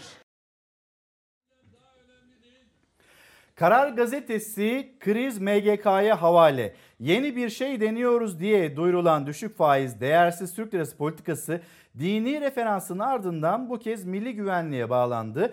Milli Güvenlik Kurulu açıklamasında ekonomik kurtuluş savaşına atıf yapıldı. Muhalefetten oldu olacak Merkez Bankası'nın başına da emekli bir albay Atay'ın tepkisi geldi. Efendim şimdi mesela dövizlerinden bir sabotaj var mı? Bunun tarifi ekonomik Kurtuluş Savaşı mı? Siz nasıl ele alıyorsunuz? Hani böyle e, mandacı iktisatçılar, mandacı siyasetçiler var. Ama biz bu mücadeleyi kazanacağız. Bu Kurtuluş Savaşı'nı kazanacağız. Açıklamaları geliyor Cumhur İttifakı'ndan, Cumhurbaşkanı Erdoğan'dan. Biraz önce ifade etmiştim. Kurtuluş Savaşı'ndan sonra Gazi Mustafa Kemal Atatürk 1921 yılında Marcoson'a e, verdiği demeçte e, asıl hedefimiz e, iktisadi olarak güçlenmektir diye ifade etmişti. Daha sonra biliyorsunuz e, e, Misak-ı Milli'nin 6. maddesi de özellikle iktisaden güçlü olmak ve kapitülasyonları ortadan kaldırmak, bağımlılığı ortadan kaldırmaktı. Daha sonra Milli Tasarruf ve Milli İktisat Cemiyeti kuruldu. Daha sonra Sanayi Kongresi toplandı. Daha sonra e, birinci İktisat Kongresi toplandı. Burada hep e, Türkiye'nin parasının değerli olabilmesi için güçlü bir ekonomiye sahip olması gerekir fikri işlendi. İşte milli iktisat politikasının temeli budur. Yani bizler sadece e, işte e, kurla, şunla, bununla rekabet etmeyiz. E, bu e, toplumun ürettiği değerlerle, rekabet gücüyle rekabet ederiz. Şimdi e, Covid'le mücadele ediyoruz. E, şimdi Covid'e karşı tedbir almamız gerekir değil mi? Maske takmamız gerekiyor. Sosyal mesafe kuralları getirdi, ilaçlar getirildi, aşılar getirildi. Bünyemizin güçlü hale dönüştürülmesi lazım. Şimdi elinde parası olanlar eğer bu parasını maksimize etmek için vücudunuzdaki bir dirençsizliği görürse saldırmaz mı? Yani babamızın hayrına mı çalışıyor dışarıdaki e, para baronları? Dolayısıyla önemli olan bu şoklara karşı güçlü bir ekonomiyi oluşturabilmek. Orta çağ, e, orta teknoloji tuzağından kurtulamamışız. Orta gelir tuzağından kurtulamamışız. Yani Kutat Gubilik e, e, yani bundan e, yüzyıllarca yıl önce diyor ki halk işte zenginler, orta haller, fakirler. Zenginlerin yükünü orta hallilere yüklemeyin, fakir olurlar. Fakirleri koruyun, zenginleşsin, orta halliyi de daha zengin hale getirin diyor. Dolayısıyla orada üç tavsiyede bulunuyor. Diyor ki paranızın değerini önce. evet e, paranızın değerini koruyun, koruyun. Doğru e, yasa çıkartın ve ticaret yollarını açık bırakın diyor. Dolayısıyla böyle bakıldığında yani e, eğer sizde bir zaaf varsa bunları hiç yaşamadık mı? 1994 yılında yaşamadık mı? 2001'de yaşamadık mı? 2007'de yaşamadık mı? Siz daha fazla dolara talebiniz varsa, daha fazla ithalat yaparsanız, dolayısıyla e, diğerleri daha fazla dolar talebine göre elbette e, talep fazla olunca fiyatı da artacaktır. Dolayısıyla bizim acaba ne yapmamız gerektiğini düşünmemiz lazım. Şimdi e, bir e, kitap okudum. 700-800 sayfa Richard Silla'nın e, e, faizin tarihi diye. Bombaberg e, şöyle diyor, diyor ki e, faiz diyor aslında e, kültürel düzeylerin bir neticesidir diyor. Yani medeniyetlerin yükselişi ve düşüşüyle bakıldığında faiz aslında bakıldığında bir ateş. Bir ateş. Şimdi biz şöyle bakmamız lazım. Bizim acaba rekabet gücümüz nasıl? Kurumlarımızın kalitesi nasıl? Eğitimimizin kalitesi nasıl? Rekabet edebiliyor muyuz? Biz nasıl rekabet edeceğiz? Nasıl efendim? Nasıl rekabet edeceğiz? Yani şimdi e, şeyden e, Rusya'dan bir S-400 almak için acaba kaç milyon ton e, domates satmamız lazım? Şu kullandığımız telefonu, şu kullandığımız aleti satın almak için ne kadar şey yapacağız? Dolayısıyla bilgiyi, bil, teknolojiyi e, e, üretmeden, rekabet gücü elde etmeden, daha fazla katma değer oluşturmadan güçlü ekonomi olmaz. Güçlü ekonominiz olmadığı zaman da zaten diğerleri hepsi size karşı daha güçlü hale gelir. Şimdi bakın, e, hatırlayalım, e, düşük kur, yüksek faiz dönemi. 1.600 civarındaydı e, faizler e, yüzde 20 civarındaydı. Şimdi böyle bir ortam içerisinde bakıldığında enflasyonu da yüzde 8 küsurlara indirmiştik. Şimdi böyle bir ortam içerisinde e, dışarıdan gelen dolar girdi. Bizim bütün ekonomik kaynaklarımızın yabancılaşmasına yol açmadı mı? Yol açtı. Sıcak para geldi. Dolayısıyla böyle bakıldığında sizin burada e, ben e, asıl kurtuluşun yani kurtuluş dediğimiz şey kurtulmaktan ziyade güçlü bir rekabet gücü elde etmemiz lazım. Ama bugün geldiğimiz bu noktada sistemlerimiz itibariyle maalesef bu güçlü rekabeti oluşturacak bir ekonomik yapımız söz konusu değil. Bakın şurada İbn Haldun diyor ki baskı, e, e, kötü muamele, e, bütün bunlar e, insanların iktisa, şeyden kopmasına ve iktisadi daralmaya yol açar ve e, e, siyasi yabancılaşmaya yol açar. Dolayısıyla hepimiz hep beraber birlikte bu e, ortamı nasıl daha iyileştirebiliriz noktasında meseleye bakmamız lazım. Acaba doğru noktalar yapıyor muyuz? Şimdi e, biz faizi in- faiz Ya indirmesi şu ortamda faiz iner mi o zaman? Şimdi şu, şimdi şu ortamda şimdi döviz neden yükseldi? Bolluktandır belki de hani böyle tarifler yapılıyor ya. Hayır yani döviz Siz neden siyasi olarak bir yabancılaşmadan söz Şimdi, ettiniz hani hayır, alıntıyla. Şunu demek istiyorum. Dövizin yükselmesinden dolayı rekabetçi bir kur politikasına ulaştık. Daha fazla ihracat yapacağız denmedi mi? TL ucuzlayınca. Dolayısıyla bu dövizin yükselmesi aslında beklenen bir husustu. Evet. Beklenen bir husustu. Dolayısıyla biz e, yani şöyle düşünüyorum ya. E, vatandaşlarımız da izliyor bizi. E, üzülüyorum. E, üretiyor insanlar. Talep var, arz var. Siz çalışıyorsunuz. Üretiyorsunuz, satın alıyorsunuz. Bir malınızın değeri var, ürettiğinizin bir değeri var. Ama e, dışarıdan birileri müdahale ederek bu değerimizi, ürettiğimiz değeri düşürüyor. Yani bu bizim sorunumuz değil, sizin sorununuz değil, benim sorunum değil. Dolayısıyla böyle bakıldığı zaman aslında asıl problem alanı bu e, alınan kararların e, bizi değersiz hale dönüştürmesi. Enflasyon yükseliyor. Enflasyon yükseldiği zaman insanlar kendini, değersiz halde görür. Dolar yükseliyor. Dolar yükseldiği zaman kendisini de değersiz hale getirir. Çünkü biz bir üretim yapıyoruz. Peki bunlar ekonomik sonuçlar neticesinde mi oldu? Yani ekonominin tabii bir neticesinde rekabet say- sayesinde mi? Hayır. Neden bir, oldu? Bir takım kararlardan dolayı oldu. Bakın mesela Ağustos-Temmuz ayında e, faizler düşürüldü değil mi? Evet. Birdenbire insanlar konuta hücum etti. Değil mi? Bir 0.60, 0.70'lere düştü. Bir, bir buçuk ay sonra tak 1.20'ye çıkarttık. E nasıl bir finansal istikrar yok? Yani bir ay önce alanlar karlı, bir ay sonra alanlar zararlı hale geldi. Orada parayı alanlar dövize gitti. Döviz aldı, döviz yükseldi, daha fazla vurdu. Bu benim senin e, piyasada oluşan rekabet gücünün bir neticesi değil ki. Dışarıdan birilerinin müdahalesi neticesinde biz bu konuda ürettiğimiz değeri e, etkiliyor. O bakımdan ben şöyle düşünüyorum. Yani e, Merkez Bankası'na bir görev vermişiz. Fiyat istikrarı görevi değil mi? Evet. Fiyat istikrarı. Şimdi Merkez Bankası'nın e, ayrıca diyor ki e, finansal istikrarı sağlaması lazım. Hangi finansal istikrardan bahsedeceğiz? Ocak 2021'de dolar 6.56.80. Şimdi 12 lira. Bu karar vericiler neye göre karar veriyor? Hangi verilere, hangi bilgilere göre karar veriyorlar? Çekirdek enflasyona göre. Yani şimdi şunu Öyle demek denildi. istiyorum. Yani bu kurumların e, şeyin kalitesinin güçlendirilmesi lazım. Kaliteli karar alması lazım. Oradaki kişinin aldığı e, son bir kitap vardı. Para ve hukukun üstünlüğü adı altında. Para önemli değil mi? Önemli. Peki bu para hakkında karar alanlar acaba ehliyet, liyakat, bilgi, e, tecrübe ekseninde gerçekten ehil mi değil mi? Çünkü aldığı bir karar ne yapıyor? Bizi etkiliyor.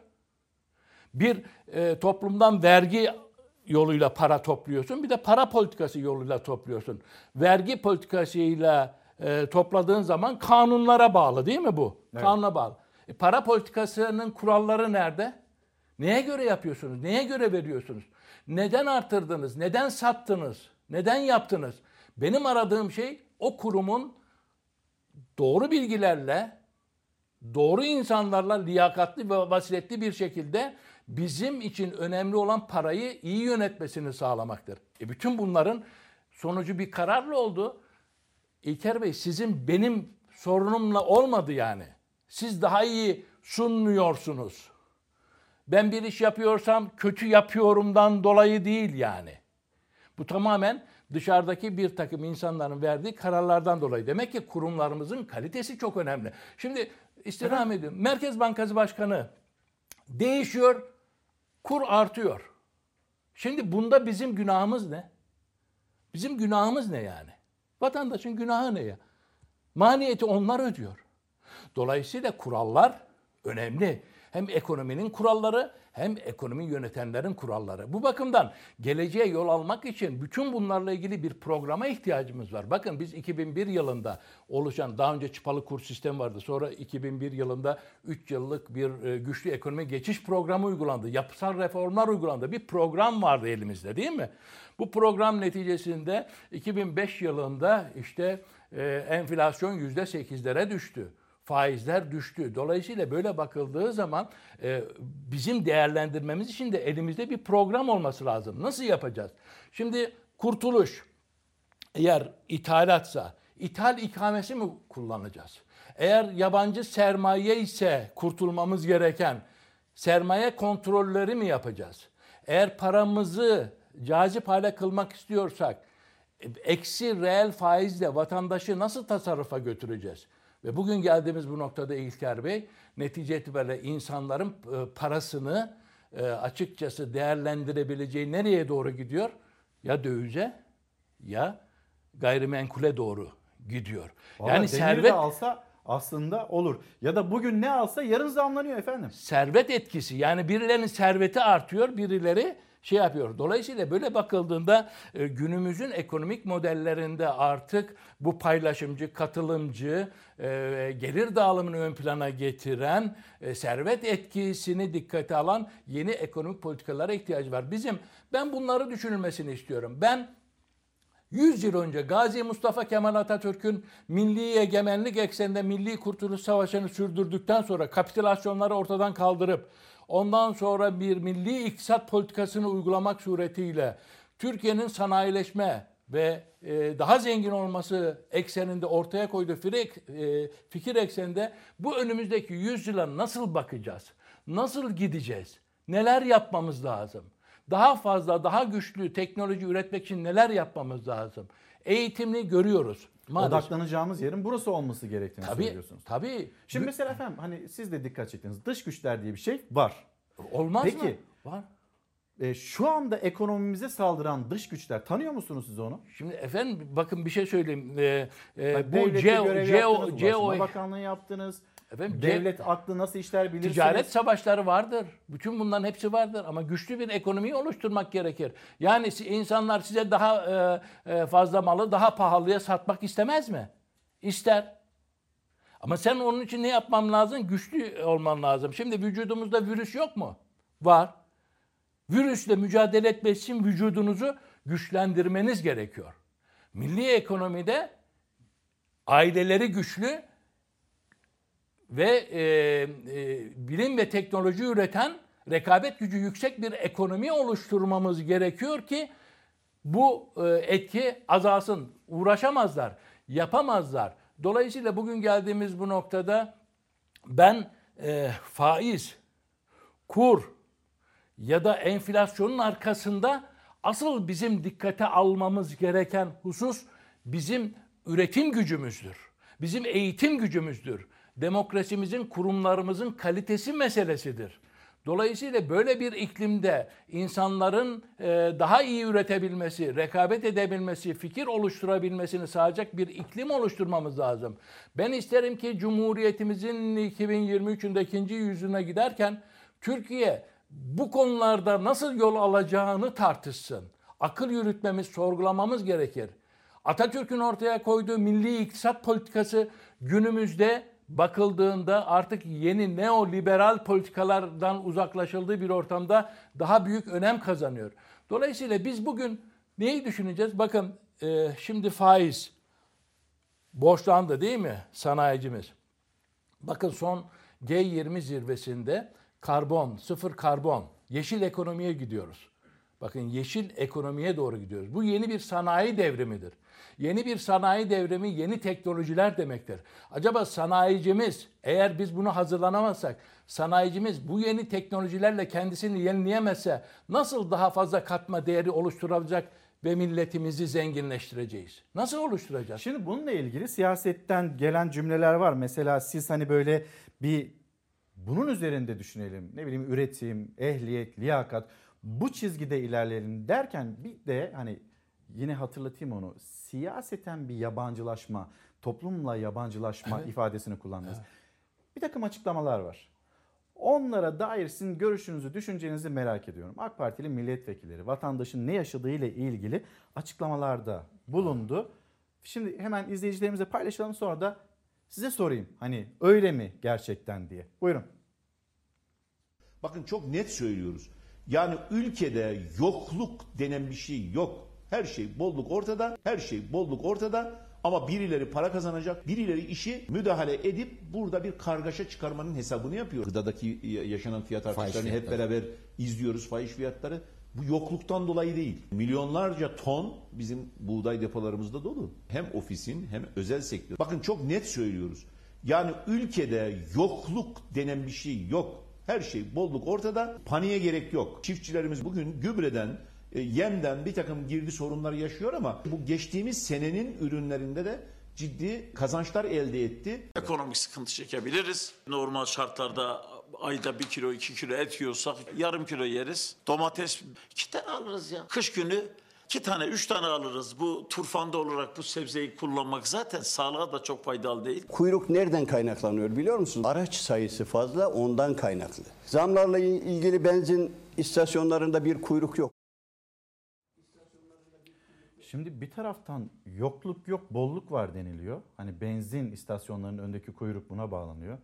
Diğer taraftan ekonomik kurtuluş savaşı ifadesi kullanılıyor. Az önceki ifadenize geri dönersek siyaseten yabancılaşma toplumla. Bakın e, e, bolluk mu yokluk mu? Hani bunu- ne yaşıyoruz şimdi, biz? E, dedim sonuçları e, topluma e, e, hazmettirmek. Sebeplerle uğraşmamız lazım. Hazreti Ali diyor ki bahane insanın kendisine söylediği en büyük yalandır diyor. Bahane üretebiliriz ama gerçek olan sorun nedir? Bunu görmek lazım. Bakın evet çok önemli. İnsanların ekonomik olarak sorunları vardır. Olur.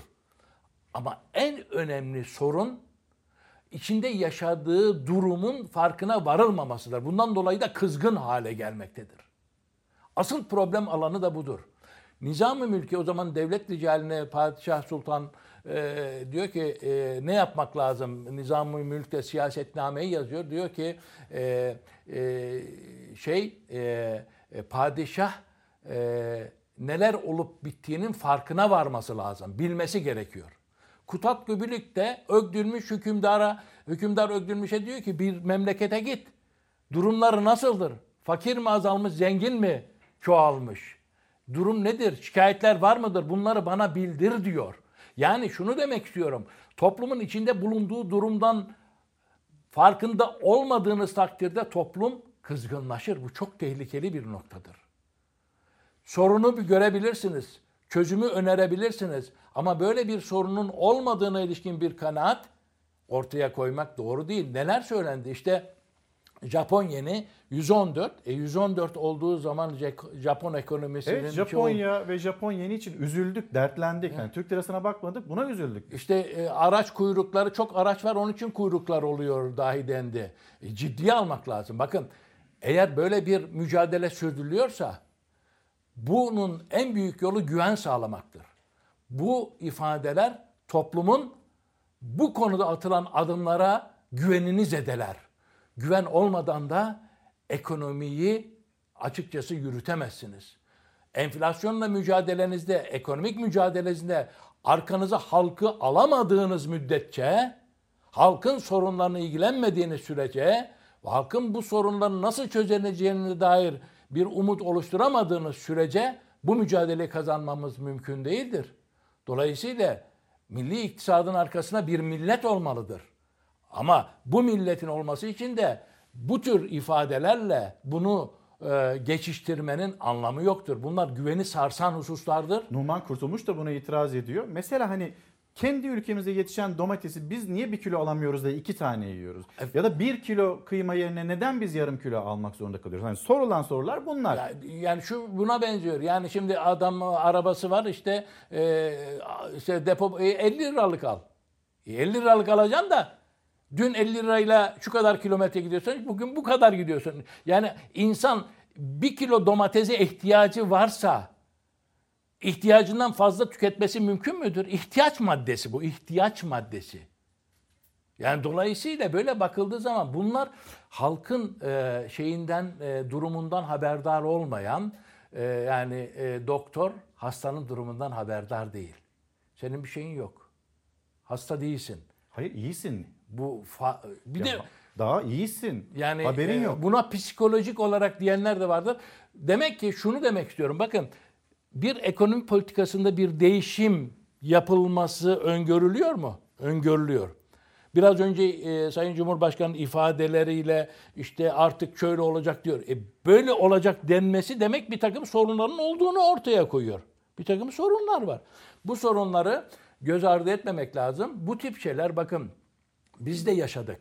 Kriz döneminde biz de yaşadık. Ama o zaman o zaman e, ki insanların durumunu bir simitle bir e, öğlen yemeğini e, geçirme konusunda duyulan hassasiyet varken bugün geldiğimiz bu noktada evine ekmek götüremeyen insanların e, olmadığını varsaymak ya da fiyat artışlarının etkilemediğini varsaymak son derece e, yanlış bir değerlendirmedir. Sözcü gazetesinden bir haber okuyabilir miyim Buyurun. size? Sözcü gazetesinde yarım simit dönemi. Milletin gücü ancak buna yetiyor. Maaşlar dolar karşısında eridiği için sabah işe gidenler çay, simit, peynir parası ayıramaz oldu. Hani böyle dört tane değil de iki tane iyi veririz ne olacak denirken tam böyle yuvarlak bir simit olacağına böyle yarım simit iyi veririz. Hani buraya mı geleceğiz? Bir sonra duyacağımız bu mu yani? Zamlar yüzünden vatandaşın alım gücü o kadar düştü ki 2,5 liralık bir gevreğe e, simit yani İzmirliler öyle der. Evet, E, evet, hani buna bile bütçe ayrılamıyor. İzmir'de bir gevrekçi simit almakta zorlanan vatandaşa 1.25'e yarım simit satmaya başladı. Bunu da tezgahına astığı yazıyla duyurdu. İşleri açılmış efendim bir de. Hani 1.25'ten yarım simit satınca da Yani tabii simitçinin bakın geçen açılmış. geçen bir e, e, fırıncı arkadaştan naklediyor. E, e, satışım azaldı diyor. E, ne oldu diyor. E, ekmeği üretiyoruz ama insanlar bayatladıktan sonra alıyor. Bayat ekmek yarı fiyatın olduğu için bayatladıktan sonra alıyor. Sıkıntılar var. Bunları görmezden gelmek doğru değil. İnsanları yani e, Yani şey mi susam belki zararlı olabilir. Beyaz un hani onu kullanmayın. Sağlığımızı düşünüyor olabilirler mi efendim? Yani e, milletin durumuyla dalga geçmemek lazım. Sıkıntılar var bunu görmek lazım. Bakın benim tavsiye edebileceğim nokta ki bu konularda o dönemleri yaşamış e, biri olarak tavsiye edeceğim nokta e, bu konuda e, öncelikle yapılacaklarla ilgili bir ekonomik program hazırlanması lazım. Ne yapılacak, ne edilecek? Yetmez. Reel ve mali kesimleri buna güvendirmek lazım. Halkı güvendirmek lazım. Dolayısıyla böyle bakıldığında bu tür söylemlerle halkın güvenini azaltan, halkın durumunu dikkate almayan bir yaklaşım her şeyden önce böyle bir programın ciddi olmadığına ilişkin kanaat uyandırır. Onun dışında ne yapmak lazım? Bununla ilgili açıkçası e, e, bu e, e, güçlü bir ekonomiyi oluşturabilmek için o, orta ve uzun vadeli politikalar, vizyonlar ortaya koymak lazım. Onun için benim önereceklerim açıkçası e, bir bir program olması lazım. Bakın şimdi e, Maliye Bakanı Lütfi Elvan e, başka e, yok ortada. Yani bir ekonomik programa güven sağlayacak. Yerini yardımcısı Nurettin Nebati. Hani Ama yani şimdi var. bilemiyorum tabii bu bu tip politik şeyler ama şunu demek istiyorum. Bu bir e, program ise bu programı yürüteceklerin buna inanması lazım. E, Merkez Bankası'nın asıl görevi fiyat istikrarı. Şimdi fiyat istikrarı ve araçların bağımsızlığı var. Şimdi kalkıp bakan yardımcısı diyor ki faizleri düşüreceğiz. Şimdi dolayısıyla faizleri... Bu açıklamayı bakan mı yapar yardımcısı mı yapar?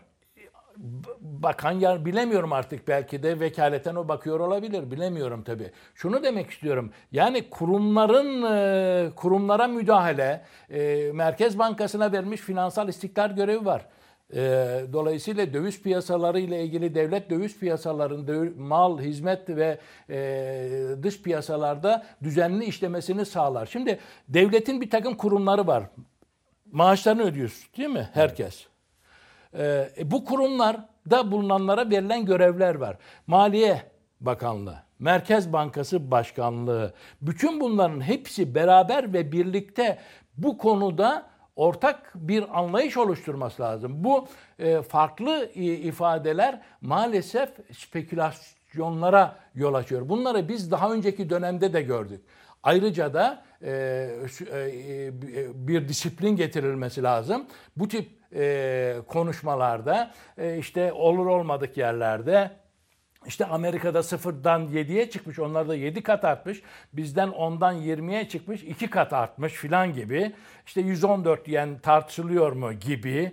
Ee, yani birçok işte e, domatesi iki tane alırsınız gibi e, bu açıklamalarla e, böyle bir ekonomik program yürütülmesi mümkün değil. Efendim şimdi hemen yanıtını da aslında kısacık almak istiyorum. Sonra reklama gitme zorunluluğumuz var. Erken seçim çağrısı var muhalefetin. Erken seçim olur mu olmaz mı? Şimdi bu e, bunlar Deneyimleriniz ne söylüyor? Yani e, o yani e, şu anda ben bir erken seçim görmüyorum. Erken bir seçim görmüyorum.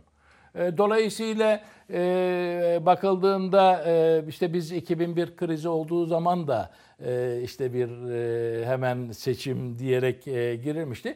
Yani netice itibariyle muhalefet durumdan şikayetçi olduğuna göre sorumlusu bunlardır. Onlar giderse ben çözerim diyor. E, Dolayısıyla bunun için bir seçim önerisi var ama e, seçimden önce e, bence yani seçimden önce demeyeyim o ta- tabii aktörlerin vereceği karar ama bence asıl bizim tartışmamız gereken husus biraz önce söylediğim gibi gelecekte ne yapacağız? Neler yapmamız lazım? Toplumun önüne güven verici bir umut ortaya koymak lazım. Ben bunu arıyorum ya. Ben bıktım artık. Şu insanlarım, gariban insanlar. Bizim istihdamın yüzde 45'i asgari ücretle ya. Yazık. Yani e, yani bilmiyorum e, bunu ciddiye almaları gerekiyor. E, dövizle paranın değerinin düşürülmesiyle, enflasyonla insan kendisini değersiz hisseder. Değersiz hisseden insan kızgın olur. Dolayısıyla bu insanların durumunu muhakkak dikkate almak gerekiyor. Seçim olur mu olmaz mı bilmiyorum ama ben bir seçim e, görmüyorum. Çünkü seçimi sağlayacak, e, e, kararını alabilecek bir iradenin e, olmadığına düşünüyorum. O zaman bizim yapmamız gereken şey nedir? Bence bizim yapmamız gereken kim ol- olmayacaksa ne yapacağız? Kayıp mı edeceğiz? Doğrusunu gösterelim. Doğru yapılmasını isteyelim. Daha iyi yapılmasını isteyelim. Önerelim. Bu bunu yapmak e, son derece önemli olduğunu düşünüyorum. E, netice itibariyle e, iyilikleri çoğaltmak, kötülükleri def etmek gerekiyor. E, bu bakımdan e, bu gelişmeler istikametinde bence e, bakın faiz oranları düştü. Dünyada faiz oranları artacak. Bizim 168 milyar dolar ödememiz gerekir. Daha fazla dövize ihtiyacımız var. Daha fazla döviz için ne yapacağız? Daha fazla üretmemiz gerekir. Bu enflasyonist ortamda enflasyonun arttığı bir ortamda %36.2 yeniden değerleme oranının olduğu vergilere bir zam yayın olması halinde daha sıkıntılı günler olacaktır. Dolayısıyla bence e, bu dönemde e, Türkiye'yi yöneten kadrolara e, doğru olanı e, e, ifade etmek lazım. E, e, daha fazla kaybetmemek için, e, sıkıntıya girmemek için neler yapmak lazım? Bu önerilerle e, geleceği hedeflemek e, çok daha uygun olur. Seçim olur mu? E, demokrasilerde e, seçim ihtimali her zaman vardır ama kime bağlıdır? Seçim kararı alacak insanların iradesine e, bağlıdır. Ama şunu ifade edeyim. Seçimlere ne kadar var? 2023 Haziran. 2023 Haziran. Bir buçuk yıl. Bir buçuk yıl. Zaten 2022 yılı netice itibariyle bir seçim ortamıdır. Dolayısıyla e, bence e, biz hep beraber birlikte e, Türkiye'nin geleceği için bu topluma neler sunacağız, neler yapacağız onları tartışmak ve çözüm önerilerini gündeme getirmek gerekiyor. Efendim çok teşekkür ederim. Sağ olun. Ee, beni kırmadınız. Geldiniz Çalar Saat ederim. hafta sonunda. Ve hani görüşlerinizle, düşüncelerinizle hem programa değer kattınız hem bir fikir ortaya koydunuz. Çünkü garip garip açıklamalar, bir yere varmayan açıklamalar ve hani vatandaşı da aslında rencide eden açıklamalar e, karşımıza çıkıyordu. Çok son, sağ olun. Son bir şey Son bir mi? cümle alayım efendim. Paul Krugman'ın şeyi var. e, 20 Kasım'da Çok hızlı. New York Times'ta çıkan bir yazısı var. Evet. Politikanın sisi diye. Şimdi ekonomi önemli. Ama e, şimdi ekonomik durumu izleyen e, medyalar, insan partizan medyalar olunca e, mevcut durumla ekonomiyi okuması farklılaşıyor. Ve hangi ekonomik sonuç, hangi siyaseti, siyasi kararın olduğunu göremiyor. Dolayısıyla böyle bakıldığında toplumun gerçek içinde bulunduğu problemleri aktaran, bilgiyi aktaran, doğru Biz işleri de- yapmaya aktaran bir e, mecraya ihtiyaç Zaten var. biz de Bu aydınlatmacı görevimizde başarılar yapıyoruz. diliyorum. Çok sağ olun efendim. Ulaştırma eski bakan Oktay Vural'la konuştuk. Hızlıca bir reklama gidelim. Hemen geri dönelim. Günaydın bir kez daha Çalar Saat hafta sonunda devam ediyoruz. Yeni günün en sıcak bilgisi haberi resmi gazetede yayımlanmış olan yeniden değerleme oranı ve bu yeniden değerleme oranı kaç seviyesinde? %36.20 seviyesinde. Bununla ilgili CHP sözcüsü Faik Öztürk'ün bir sosyal medya paylaşım var. Şimdi vergiler, harçlar, cezalar 1 Ocak 2022 tarihi itibariyle eğer tekrar söyleyelim Cumhurbaşkanı Erdoğan yetkisini aşağı çekme yetkisini kullanmazsa %36.20 oranında zamlanacak. Ve Faik Öztürk diyor ki sabaha %36.20'lik vergi, resim, harç zamlarıyla uyandık. Memura, işçiye, emekliye maaş ve ücret zammını %9.8 enflasyon tahminine göre yap. Ardından vergi, resim, harç ve değerli evrak belgelerine %36.20 zam yap. İşte bunun adı millete zulümdür. Paylaşımım bu şekilde ama henüz bitmiş değil. Cumhurbaşkanı Erdoğan burada bir takdir yetkisini, hakkını kullanabilir. Kullanmazsa 1 Ocak 2022 tarihinden itibaren %36.20'lik bir vergi zammıyla karşı karşıya kalacağız. Sözcü gazetesi manşetine bir bakalım. Yakın tarihten bir yaprak daha dejavu. Yani bir olayı veya bir anı daha önce yaşamış olma duygusu. Tarih 16 Aralık 2008. Başbakan Erdoğan mecliste önceki dönemlerde yaşanan ekonomik sıkıntıyı eleştirirken kendi icraatlarıyla övünüyordu. O gün eleştirdiği durumu anımsatan acı tabloyu bugün 83 milyon aynen yaşıyor. Eskiyi böyle eleştiriyordu. Hemen bir bakalım ilk başlığa. Devalüasyon piyasaya kara bulut gibi çöktü. Fiyat artışları önlenemiyor. Yağ, sabuna ve deriye zam geldi. Şimdi de durum aynı diyor Sözcü gazetesi hemen aşağısında. Bugün de devalüas- devalüasyon piyasaya kara bulut gibi çöktü. Türk lirası son bir ayda %40 değer kaybetti. Enflasyon uçuyor, fiyat artışları önlenemiyor. Zam üstüne zam yağıyor. Yağ, şekere, una zam geldi. Bitmedi. Akaryakıta zam geldi. 5 litre benzin 500 liraya çıktı. Ayrıca şeker satışları durduruldu.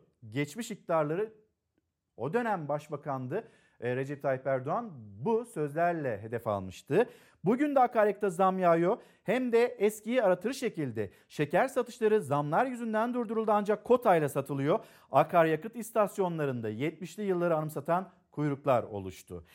Eskiyi böyle eleştiriyordu. Üçüncü başlık kişi başına düşen milli gelir 3500 dolardı. 9300 dolara çıktı. Bu yıl sonu 10 bin doları geçecek müjdeliyorum demişti. Cumhurbaşkanı 16 Aralık 2008'de ve şimdi bugün de milli gelir düştü. 20 yıllık AKP iktidarıyla geldiği nokta 8500 dolar seviyesi. İşçi, memur, emekli, çiftçi, esnaf tıpkı o yıllardaki geçim yükü altında eziliyor. O zaman IMF vardı. Şimdi AKP var. Sözcü gazetesinin değerlendirmesi bu şekilde. Şimdi bu hafta neler oldu? Çalar Saat hafta sonunun içinde paylaşmıştık sizinle aslında. Hani geride kalan günlerde biz neyi yaşadık? Gelen zamlar, doların yükselmesi, Türk lirasının tarihi seviyede erimesi, değer kaybetmesi bir ayda %40'lık bir değer kaybı yine Sözcü gazetesinde yer alıyor.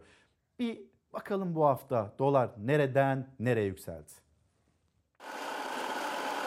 Hafta 5 gün ama Türkiye için salı günü sanki haftalar sürdü. Türk lirası tarihinde hiç görmediği bir değer kaybı yaşadı. Esnafından emeklisine, siyasetçisinden iş insanına herkesin gözü bu haftada dakika dakika dolardaydı. Burada şu anda bir karambol var, bir deprem var yani açıkçası deprem var. Her gün günden güne çok yükseldi. Dövizciler olarak ne olacağını bilmiyoruz. Ben bugünkü 12 küsüre baktığım zaman diyecek hiçbir şey bulamıyorum. Konuşurken ağzım dilim damağım kuruyor ya. Saat başı fırlıyor yapacak bir şey yok. Bakıyoruz sadece. Salı günü Cumhurbaşkanı'nın kabine toplantısında faiz indirimi kararlarını savunan, yeni faiz indirimi mesajları da verdiği konuşma döviz kurunu bir kez daha fırlattı. Erdoğan'ın konuşmaya başladığında 11 lira 33 kuruş olan dolar 11 lira 47 kuruşa çıktı ama orada durmadı. Tabelalar sürekli yukarı yönlü değişti. 13 lira 50 kuruşla tarihi zirvesine ulaştı. Euro ve altında da rekor üstüne rekor kırıldı. Çok kötü vaziyetteyiz. Üzüntüyle bakıyoruz. Baksana her dakika bir artış var. Altın artıyor, euro artıyor, dolar artıyor. Grafikler tek tek kırıldı. Şu anda da hakimiyet piyasalarda ekonomi yönetimi tamamen devre dışı hızlı eriyen bir Türk lirası var. Fırtınalı salı gününden sonra bir çıktı bir indi dolar. Cumhurbaşkanı yeni dönemi düşük faiz rekabetçi kur olarak açıkladı ve ekonomik kurtuluş savaşı ifadesini kullandı. Sorumlu olarak da dış güçleri gösterdi.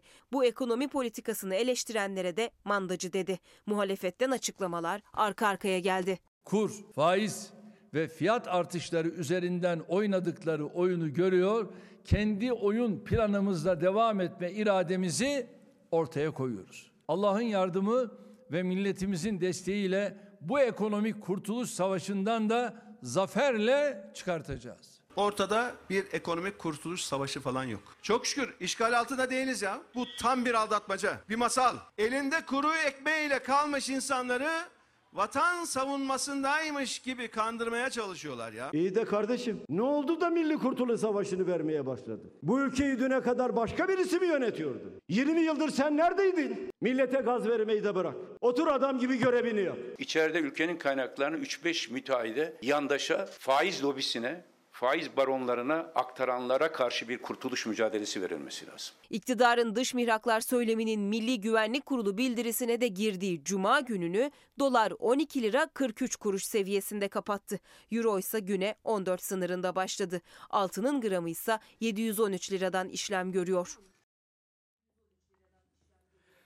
Kurdaki yükseliş neyi etkiliyor? Aslında iğneden ipliğe her şeyi etkiliyor ve her şeye birer birer zam gelmeye de devam ediyor. Şimdi yerel yönetimlere acaba etkisi nedir? Bakın Eskişehir Büyükşehir Belediye Başkanı Yılmaz Büyükerşen'in bir paylaşımı vardı. Sosyal medya paylaşımı ve yeni günde de Eskişehirlilere bir çağrısı da var. Onu da aktaracağız. Şimdi İbrahim Arslan Belediye Meclisi'nden bir isim. Eskişehir Büyükşehir Belediye Meclisi'nde 4 ay önce yeni hatlar için tramvay ve yedek parça alımları için 40 milyon euro borçlanma yetkisi almıştık. Daha tramvay setleri alınmadan 408.4 milyon lira olarak öngörülen borç artık 488.4 milyon oldu. 80 milyonluk bir artıştan söz ediyor ve Yılmaz Büyükerşen de diyor ki meclis üyemiz Sayın İbrahim Arslan'ın vermiş olduğu bu acı rakam Merkez Bankası'nın almış olduğu karar sonrası daha da arttı. Kurdaki dalgalanma nedeniyle belediyemizin zararı 4 ayda 93 milyon lira. Kur kaynaklı zararımız mutlaka hazine tarafından karşılanmalıdır. Büyükerşehir'in açıklaması ve yine döviz kurlarındaki yükseliş başta olmak üzere birçok girdideki artışlara rağmen ekonomik krizin hemşehrilerimizi derinden etkilemesi nedeniyle 2021 yılı içerisinde toplu taşıma ve içme kullanma suyunda herhangi bir zam uygulanmayacağını söylüyor. Osman Gür'ün Muğla Büyükşehir Belediye Başkanı kur artışı nedeniyle Büyükşehir Belediye'mizin kaybı 1 milyar 80 milyon lira. Bu parayla şehrimize 1000 kilometre sıcak asfalt, 18 atık su arıtma tesisi veya 1800 kilometre içme suyu hattı yapabilirdik yapılabilecekleri söylüyorlar ve aynı zamanda kayıpları. Bir de Ankara'ya bakalım. Ankara'da ekmeğe gelen zam ve yine Ankara Büyükşehir Belediyesi de duyurdu. Mecburuz artık katlanamıyoruz ya da idare edemiyoruz noktasına gelinmiş ve orada da ulaşıma zam kapıda yani başkentte. Üç buçuk verecektim, dört buçuk çıktı şimdi. İki ekmek dört buçuk lira çok para. Ne kadar oldu bilmiyorum ki ne vallaha. 2.25 oldu. Aba yavrum neymiş böyle ölecek mi biz bu ekmeği de bulamasak ne yiyecek? Una %115, doğalgaza %45-150 civarında, elektrik yine aynı şekilde zamlandı. Bu zamların yanında bize yapılan zam ancak ayakta durmamızı sağlayacak. Un fiyatları girdi maliyetlerindeki artışları işaret edip hafta başında uyarmış ve zammın sinyalini vermişti fırıncılar ve sendika. Ankara'da ekmeğe 50 kuruş zam geldi. 1 lira 75 kuruştan satılan ekmek artık 2 lira 25 kuruş. Zam %26. Mazot 10 lira oldu. Onun çuvalı 350 lira oldu. Ekmek 2, 250 çok az. Bu fırınlar kapanırsa nereden alacağız ekmeği? Bugün 330 lira ekmeklik unun e, çuval fiyatı. En son Kasım'ın başında 190 liraydı. Doğalgaz 5,5-6 bin lira geliyordu. Şu an 8,5-9 bin liraya dayandı. Elektriğimiz 2500-3 bin lira geliyordu. Şu an 4,5-5 bin lira civarında. Sadece son birkaç haftada un fiyatı 190 liradan 350 lira seviyelerine çıktı. Maya, doğalgaz, elektrik, personel gideri, kira derken maliyet fırıncı için katlandı. 2000-2500 ekmek satıyorsa bunu 10 kuruş 15 kuruş karla sattığını e, baz alalım. Günde kaç bin ekmek satması lazım ki bir 8 lira 10 lira kiraya çıkartması için? Bu yapılan zamla da ayakta durmaya çalışacağız. Kaç ekmek tüketiyorsunuz? Vallahi söyleme sahip 3 taneydi ikiye düşürdük. Az yiyin. Başka çaremiz yok. O tencere e, neyin de alacaksın kurban olurum. Tüketicinin cebinden günlük ekmek başına 50 kuruş daha fazla para çıkacak bundan sonra. Yani bu da demek oluyor ki günlük 4 ekmek tüketen bir aile ayda 210 lira ekmeğe para ayırıyordu. Bugünden itibaren artık 270 lira ayırması gerekecek. Biz dört nüfusuz işte. Bir kişi bir ekmeği e, idareli yiyecek. Bir buçuk alıyorum. 300 lira ekmeğe gitti. 1100 lira da kiraya gidiyor. 120 lira 110 lira da yağ tenekesi. Ben ay başına çıkamıyorum. 2 milyar 800 lira alıyorum. 300'ünü ekmeğe vereceksem bir de yol parası veriyorum. Ulaşıma da zam geldi. Evet, evet. Ona da mı geldi? Çok güzel bir müjde verdiniz. Ankara'da bir zamla toplu taşımaya, Ego Genel Müdürlüğü döviz kurundaki artışa, akaryakıta gelen zamlara dikkat çekti. Maliyetlerimiz arttı diyerek zammın kaçınılmaz olduğunu söyledi. Asgari ücretine çalışıyorum biniyorum. Kaç lira yol masrafınız var? 10 lira. Aylık 240 lira. 800 lira eve veriyorum. Elektrik doğalgazı 600-700 de tutuyor. Bir şey kalmıyor bize. Ulaşım zammının miktarını açıklamadı Ankara Büyükşehir Belediyesi. Ama kur artışı nedeniyle EGO bütçesinin 290 milyon lira zararda olduğunu belirtti. Belediye 250 gram olan halk ekmeğin ise 1 lira 25 kuruştan satışının devam edeceğini söyledi. İstanbul Büyükşehir Belediye Başkanı Ekrem İmamoğlu da kur artışının İstanbul bütçesine yansımasının altını çizdi. İki buçuk yılda kötü ekonomi yönetiminin kur farkından İstanbulluların sırtına yüklediği ek fatura ne yazık ki 20 milyar lirayı aşmıştır. Bir izleyicimiz Gülçin Hanım yazmış. Eczanelerde grip aşısı bulamıyoruz. Gündeme getirir misiniz diyor kendisi. Şimdi buna dair bir haber de var. Bir gün gazetesinde aslında sizinle de paylaşmış olayım. Fiyatı hasta edecek. İlaç fiyatlarında Şubat ayında en az %35 oranında zam bekleniyor. İlaç Endüstrisi İşverenler Sendikası Başkanı Barut, kur etkisi ve ham maddeye erişimde yaşanan küresel sıkıntılar nedeniyle piyasada bazı ilaçların bulunmasında sıkıntı olduğunu, bazı ilaçlarda da 30-35 gün olması gereken stok seviyelerinin bir haftaya düştüğünü söyledi. Türk Eczacılar Birliği geçtiğimiz günlerde yaptığı açıklamada. İrfan bu arada Burhanettin Bulut, CHP milletvekili onun da yine ilaçlarla ilgili bir çağrısı vardı hükümete. Onu da hazırlayalım. Hem Gülçin Hanım'ın çağrısı dillendirin lütfen bunu biz grip aşısı bulamıyoruz demesi. Hem fiyatlar işte ilaç fiyatlarının artışı hem de Burhanettin Bulut neye dikkat çekiyor? Hemen bir paylaşalım öyle devam edelim. Ekim ayında bir açıklama yaptım. O zaman depoları kolaçan ettim. 150 tane ilaç eksikliği vardı. Bu ayın başında da Türk Eczacılar Birliği açıklama yaptı. 650 kalemin olmadığını ifade etti. Yani şöyle bir şey yapıyorsunuz. Bu, bu işin sorumlusu biz değiliz. Kesinlikle haşa. Sağlık Bakanı olur mu? Hele hele ekonomide bunca sorun yaş yaşatan Cumhurbaşkanı olmaz. Kim? Bir kere en başında bu krizin ilk sorumlusu en alçağı ağrı kesiciler. Bu ağrı kesiciler buna sebep oluyor. Ya da hasiyet fukarası kim? Antibiyotikler. Sayın Bakan, bilmiyorum farkında mısınız ama tarihe geçiyorsunuz. Türkiye'de savaş yok, kıtlık yok ama ilaç eksikliği var. İlaç kıtlığı var. Ee, bu konuda vatandaşlar un, şeker nasıl stokluyorsa eğer ilaç bulursa ilacı da stoklamaya başladılar. En basit ağrı kesiciler, grip ilaçları, özellikle çocuklarda antibiyotikler, bu konuda eczanelere gittiklerinde eğer ellerinde bir reçete varsa beş kalemin ikisini üçünü bulur haldeler. Ve bu sizin bakanlığınıza nasip oldu. Ergün Bey günaydın Instagram'dan yazmış göndermiş faiz indiriminden bahseden hükümetin %36 seviyesinde vergi ve harç zammı hangi akla hizmettir? Zaten her şeye zam geliyor. Bu oranda bu seviyede mi zam yapılacak diyor Ergün Bey'in mesajı bu şekilde. Yani bilmiyoruz. Cumhurbaşkanı yetkisini kullanırsa belki biraz daha aşağı düşebilir. Yalnız ölçümlemeler hani TÜİK ölçümlerine göre karşımıza çıkıyor ya bu vergi zamları. O zaman biz gerçek enflasyonu %20 denilmedi. %20 bile değil %19.80. Gerçek enflasyon olarak acaba biz artık %36.20'yi mi baz alacağız? Bu soruyu sormuş olalım. Pek çok kişi bugün sosyal medyada çokça konuşuluyor ve pek çok kişi de ya bu zamlar bu e, gelen hani vergiye gelen zamlar ne yapacağız? Zaten üzerimizde inanılmaz bir vergi yükü var. Daha da mı üzerimize yük binecek? Bunun endişesi altında. Bir gün gazetesine geri dönecek olursak sonra yavaş yavaş asgari ücret ne olacak? Şimdi 3903 lira gibi bir rakam henüz söylenmedi Türk İş tarafından ama ortaya bir rakam çıktı. Acaba masaya böyle mi oturulacak? Asgari ücret ne kadar tespit edilecek? 1 Ocak 2022 tarihinden itibaren biz vergileri, zamları biliyoruz. Asgari ücreti öğreneceğiz. Aralık ayının ortasında belki de. Asgari ücretli için açlık kaçınılmaz son. Türkiye Avrupa Birliği üyesi ülkelere göre asgari ücretin en düşük olduğu ülke 4 kişilik ailenin açlık sınırı bile mevcut asgari ücretin üstünde oldu. Bu ay itibariyle tek bir kişinin yaşam maliyeti asgari ücreti 1078 lira geçerek 3903 lira oldu. Şimdi böyle bir rakam ortaya çıkınca acaba Türk İş masaya 3903 lirayı almak için mi oturacak? 4000 liranın üzerine mi çıkacak? AK Parti kulislerinde bir kesim 4000 liranın üstü diyor. Bir kesimse 3800 liraya bile varmayan rakamlardan söz ediyor. Türk İş'in hesaplamasına göre 4 kişilik bir ailenin sadece gıda harcaması geçen aya göre 98 lira. Geçen yıla göre 675 lira artarak 3191 liraya yükseldi. Yapılması gereken toplam harcama tutarı 10.395 lira. Şimdi asgari ücret meselesine döndüğümüzde geçen sene asgari ücret ne kadardı? Yani ne kadar döviz alınabiliyordu, dolar alınabiliyordu mesela? 393 dolar alınabiliyordu geçen sene Ocak ayında asgari ücretle. 155 dolar eridi bu.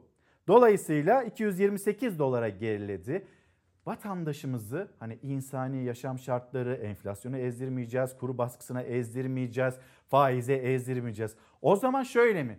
Geçen sene Ocak ayında verilen 383 dolar düzelteyim 383 dolar bu seviyede mi olacak? 383 dolar çarpı 12.4 hadi 12 olsun yani asgari ücret o durumda 4500 liranın üzerinde çıkması gerekmez mi? Şimdi rakamlar başka bir şey söylüyor. Biz artık siyasetin ve ekonomiyi yönetenlerin ne söyleyeceğine bakacağız. Bir de disk talebini ortaya koydu. Disk dedi ki vergiyi falan almayın. Zaten yapamıyoruz, geçinemiyoruz. Asgari ücret çok düştü. Vergi alınmasın. Net olarak da 5200 lira olsun. Asgari ücret 5200 Bize kara kışı yaşatmaya çalışanlara karşı artık yeter. Geçinmek istiyoruz diyoruz. Artık yani ocaklar söndü, yani kazan kaynamıyor, bıçağın kemiğe dayandığı bir noktadayız. İşçi için söz bitti, gözler asgari ücretin ne kadar olacağına çevrildi. Disk Türkiye genelinde eylemlerle geçinemiyoruz dedi. Asgari ücret masasında yer alacak olan Türk ise talebimiz belli ama rakam söylemiyoruz dedi. Özellikle rakam söylememe gayret sarf ediyorum. Söylüyor mu? Söylüyorum. Kime söylüyorum? Maliye Bakanı biliyor, Sayın Bakanım biliyor, Cumhurbaşkanı biliyor ne söylediğimi. Allah da biliyor. Bunu da bilmesi gerektiği zaman da söylerim. Burada emekçiler sahipsiz değildir. Devlet sosyal devlettir ve buna sahip çıkmaktadır.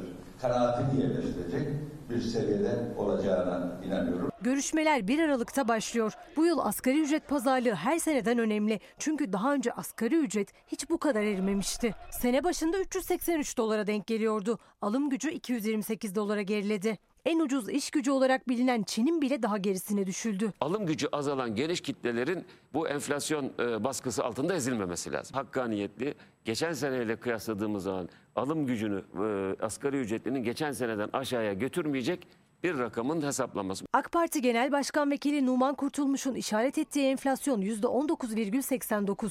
Alım gücündeki düşüşün en net göstergesi ise dolar kuru. Sene başından bu yana dolar %67 değer kazandı. Asgari ücret zammı neye göre belirlenecek işçiler merak ediyor. Bir terik ayağı olmuş 110 lira, bir çuval olmuş 260 lira. Yani nasıl geçeceksin ki? Oradan kısıyorsun, oradan kısıyorsun. Yemekten kesiyoruz. içmekten kesiyoruz. Üstümüze başımıza zaten hiçbir şey alamıyoruz.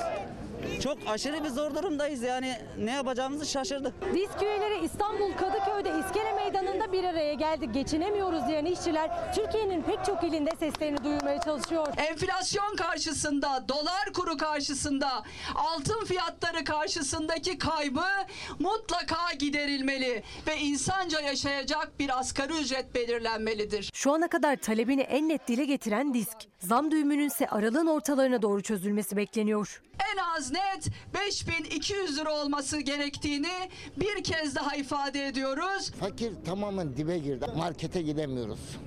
Evimize et alma şansımız bir kere sıfır. Maalesef ek işte yapıyorum yine geçinemiyorum. Seyyar işi yapıyorum. İki tane çocuk okuyor. Asgari şu anda 5 de olsak yine kurtarmaz bu ay şartlarında. Sibel Hanım günaydın ve keşke diyorum aslında mesajınıza asgari ücret 7500 lira olmalı diyor bu mesajı paylaşıyor. Mehmet Bey günaydınlar. Biliyor musunuz zamlar, işsizlik, ekonomik istikrarsızlık vatandaş olarak dip yaptık. Bizi yönetenler bu gerçeklerden bir haber. Neden böyle? İnci Hanım günaydınlar. Emekliyi konuşan yok. 1700 lira maaşla biz nasıl geçineceğiz Allah aşkına? Bize göndermiş olduğu mesaj bu şekilde ve Mahmut Nejat Yavuz da Antalya'dan yazıyor. Siz nereden günaydın diyorsunuz? Nereden Türkiye'nin gündemini ve bizim aktardığımız haberleri takip ediyorsunuz? Lütfen onu da yazın. Mahmut Bey Antalya'dan diyor ki biliyor musunuz? Temmuz ayında uçacaktık da uçamadık. Belki de 2022 yılında uçarız. Temmuz ayından sonra aslında bayağı bir uçmaya başladık. Uçtuk. Şimdi Mahmut abi konacak yer bulamıyoruz bence. Biraz daha böyle sakin mi gitseydik hani o açıklamalardan sonra büyüme rakamlarında uçtuk. Yeni beklentiler de böyle. Ama o büyümeden, o refattan vatandaş ne kadar pay aldı, alabildi? Onu da konuşalım. Hani bazı milletvekilleri herkeste araba var. Benzin istasyonlarının önünde neden kuyruk oluşuyor? Çünkü çok araba var dediği için belki de bir uçma kendisinde ne bileyim yakın çevresinde belki orada olmuştur ama vatandaş pahalılık altında ezilince biz bir uçmadan söz edemiyoruz diyor.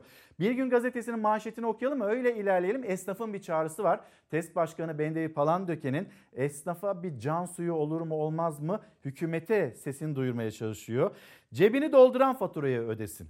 İktidar krizin faturasını halka yüklerken yoksulluk ve pahalılıkla boğuşan milyonlar hem buna itiraz ediyor hem de yapılması gerekeni sıralıyor.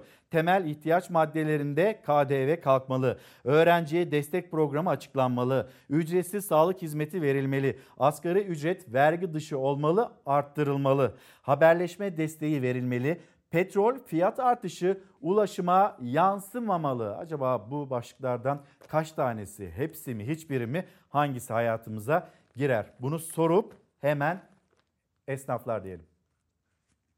Bu süreç içerisinde bildiğiniz üzere e, en azından taksit sayılarında kredi kartlarına uygulanan vadelerin biraz daha genişletilmesi. Dolayısıyla 9 aylar, 6 aylar, 4 aylarla sınırlı olan ürünlerin en azından e, taksit sayısının artırılarak vatandaşın biraz daha rahat alışveriş etmesinin sağlanmasıyla gerekli bir çalışma yapılması çok önemli. Çünkü insanlar artık e, gerçekten çok bunaldı.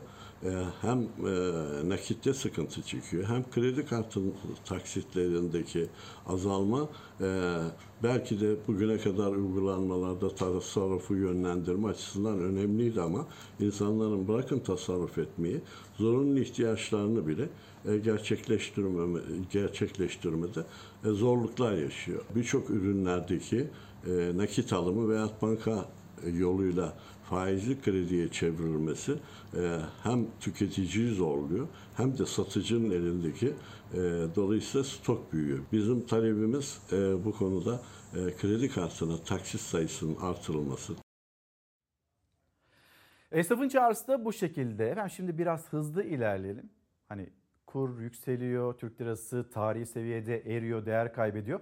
Bizim paramız bize kıymetsiz ama komşular için öyle bir durum söz konusu değil. Geçtiğimiz hafta Edirne pazarından haber vermiştik. Şimdi hemen bir İran sınırına gidelim. Oradan bir haber var.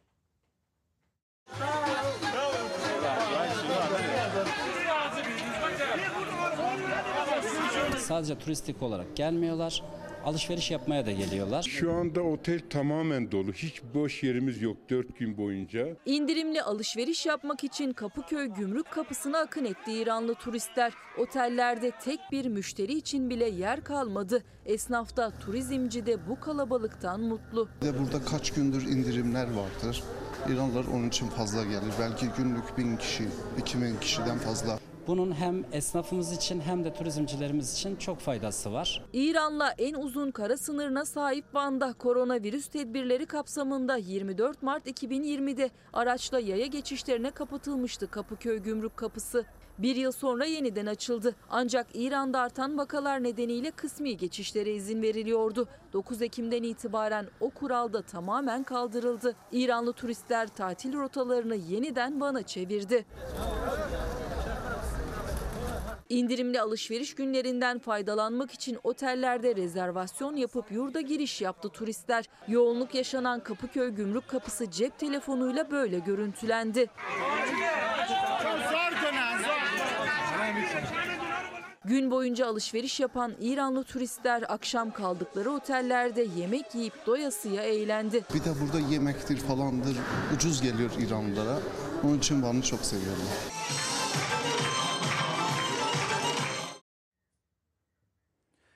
Bizim paramız, bizim kıymetlimiz bize değersiz maalesef. Turan Bey günaydın. Gelen zamlar belimizi büküyor diyor. Her gün gelen zamlardan söz ediyor. Çiftçinin belini de bir de oraya bakalım aslında gübre, gübreye gelen zamlar o belini büküyor. Şu anda altın döküyorlar altın. Bitkinin altını şu anda bu. Bir depo mazot 850-900 liraya doluyor. Sabah dolurdu akşamüstü bitiyor. Gübreyi azaltıyoruz. Çiftçinin en önemli gider kalemlerinden biri gübre. Son 16 ayda 35 kez zamlandı. Gelen son zamla da 2000 lira birden yükseldi fiyatı ve tedarik sıkıntısı başladı. Dövizdeki ani yükseliş ham maddesi dışa bağımlı gübre üreticilerini dara soktu. Fiyat belirleyene kadar piyasaya gübre vermeyi kısıtlandıran ya da durduran gübre üreticileri var. Gübredeki fiyat artışı adım adım geldi. Önce 2020 başında ham maddelerin fiyatları artmaya başladı. Yaz aylarında dünyadaki doğal gaz krizinden sonra yine zamlandı. Çin ve Rusya gibi ülkelerin ihracat kısıtlamaları nedeniyle bir zam daha gördü. DAP 500 liraya geçmiş. Nasıl çiftçi kullanacak? Mazot 8,5 lira. Gübre 9,5 lira. Ayçiçek tohumu kaç para olacak? Geçen sene 1000 liraya aldık. Bu sene 1500 lira olur ayçiçek tohumu. Dünyadaki bu yükselişin üstüne Türkiye'deki döviz rekorlar kırınca gübre fiyatı katlandı. DAP gübresinin 2019 yılında tonu ortalama 2654 liraydı. 2020'de 2625 lira. Bir günde gelen zamla DAP gübresi 9 bin liradan 11 bin liraya, üre gübresi 11 bin liradan 13 bin liraya çıktı. Ben buğdayı ektim ama daha gübre atamadım. Bazı üreticiler de ekim e, nadasa bırakıyor. Ayçiçeğin ekeceğim tekrar diye. Sadece gübre değil mazota, yeme, enerji kaynaklarına kısacası tüm girdi maliyetlerine zam geldi. Çiftçi ya gübreyi azaltıyor topraktan ya da maliyeti daha düşük ürünlere yöneliyor. Hiç çıkamazsa işin içinden vazgeçiyor ekmekten, toprağını terk ediyor. 5 bin 7 bin lira arasında maaş alanlar bile geçinemiyor. Asgari ücretli ne yapsın demiş Esin Hanım. Barış Bey aslında önemli bir haber başlığını veriyor bize. Esnaf can suyu kredisi kullanmıştı. Şimdi %90'ı geri ödeyemedi ve icralık oldu. Bazı kamu bankaları icra takibi başlattı. Kredi mi ödeyelim yoksa karnımızı mı doyuralım? İşte bu mesajı paylaşmış Barış Bey. Şimdi zaten hani gübre, zaten maliyetler nedeniyle ciddi sorun yaşıyor çiftçi. Bir mesele daha var. Sadece bizim ülkemizin çiftçisi değil, dünyanın meselesi. Kuraklık ve biz bu görüntü için Konya'ya gidiyoruz. gübre fiyatlarındaki ciddi artış, son zamandaki mazot fiyatlarındaki artış üreticiyi yarına e, ne yapayım endişesini ortaya koymakta. Toprak suyu özlüyor, mevsimler kayıyor, yağmur gelmiyor. Ama üreticinin üzerindeki yük bununla kalmıyor. Mevsimsel kuraklığı sosyal kuraklık izliyor. Uzmanlara göre asıl tehlike bu. Sosyal kuraklık dediğimiz olay da vatandaşımızın e, önünü görememesi, karar verememesi, e, yarının ne- ne olacağı konusunda ciddi endişesinin olması.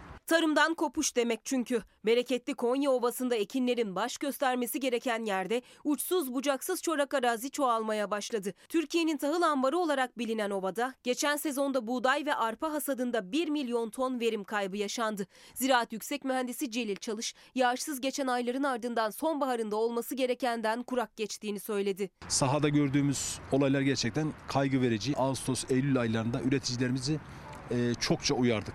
Ne olur bak iklim kayması, mevsim değişikliği var.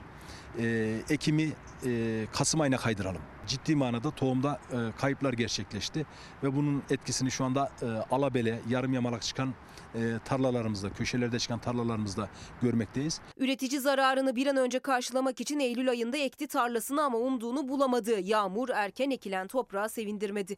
Bir de bunun üstüne girdi maliyetlerindeki artış yazıldı çiftçinin hanesine. Gübre fiyatlarındaki geçen seneye göre 1'e 3'lük bir e, artış e, gerçekleşti ve e, üreticilerimizin %40'ı gübresiz, e, taban gübresi kullanmadan ekim yaptı.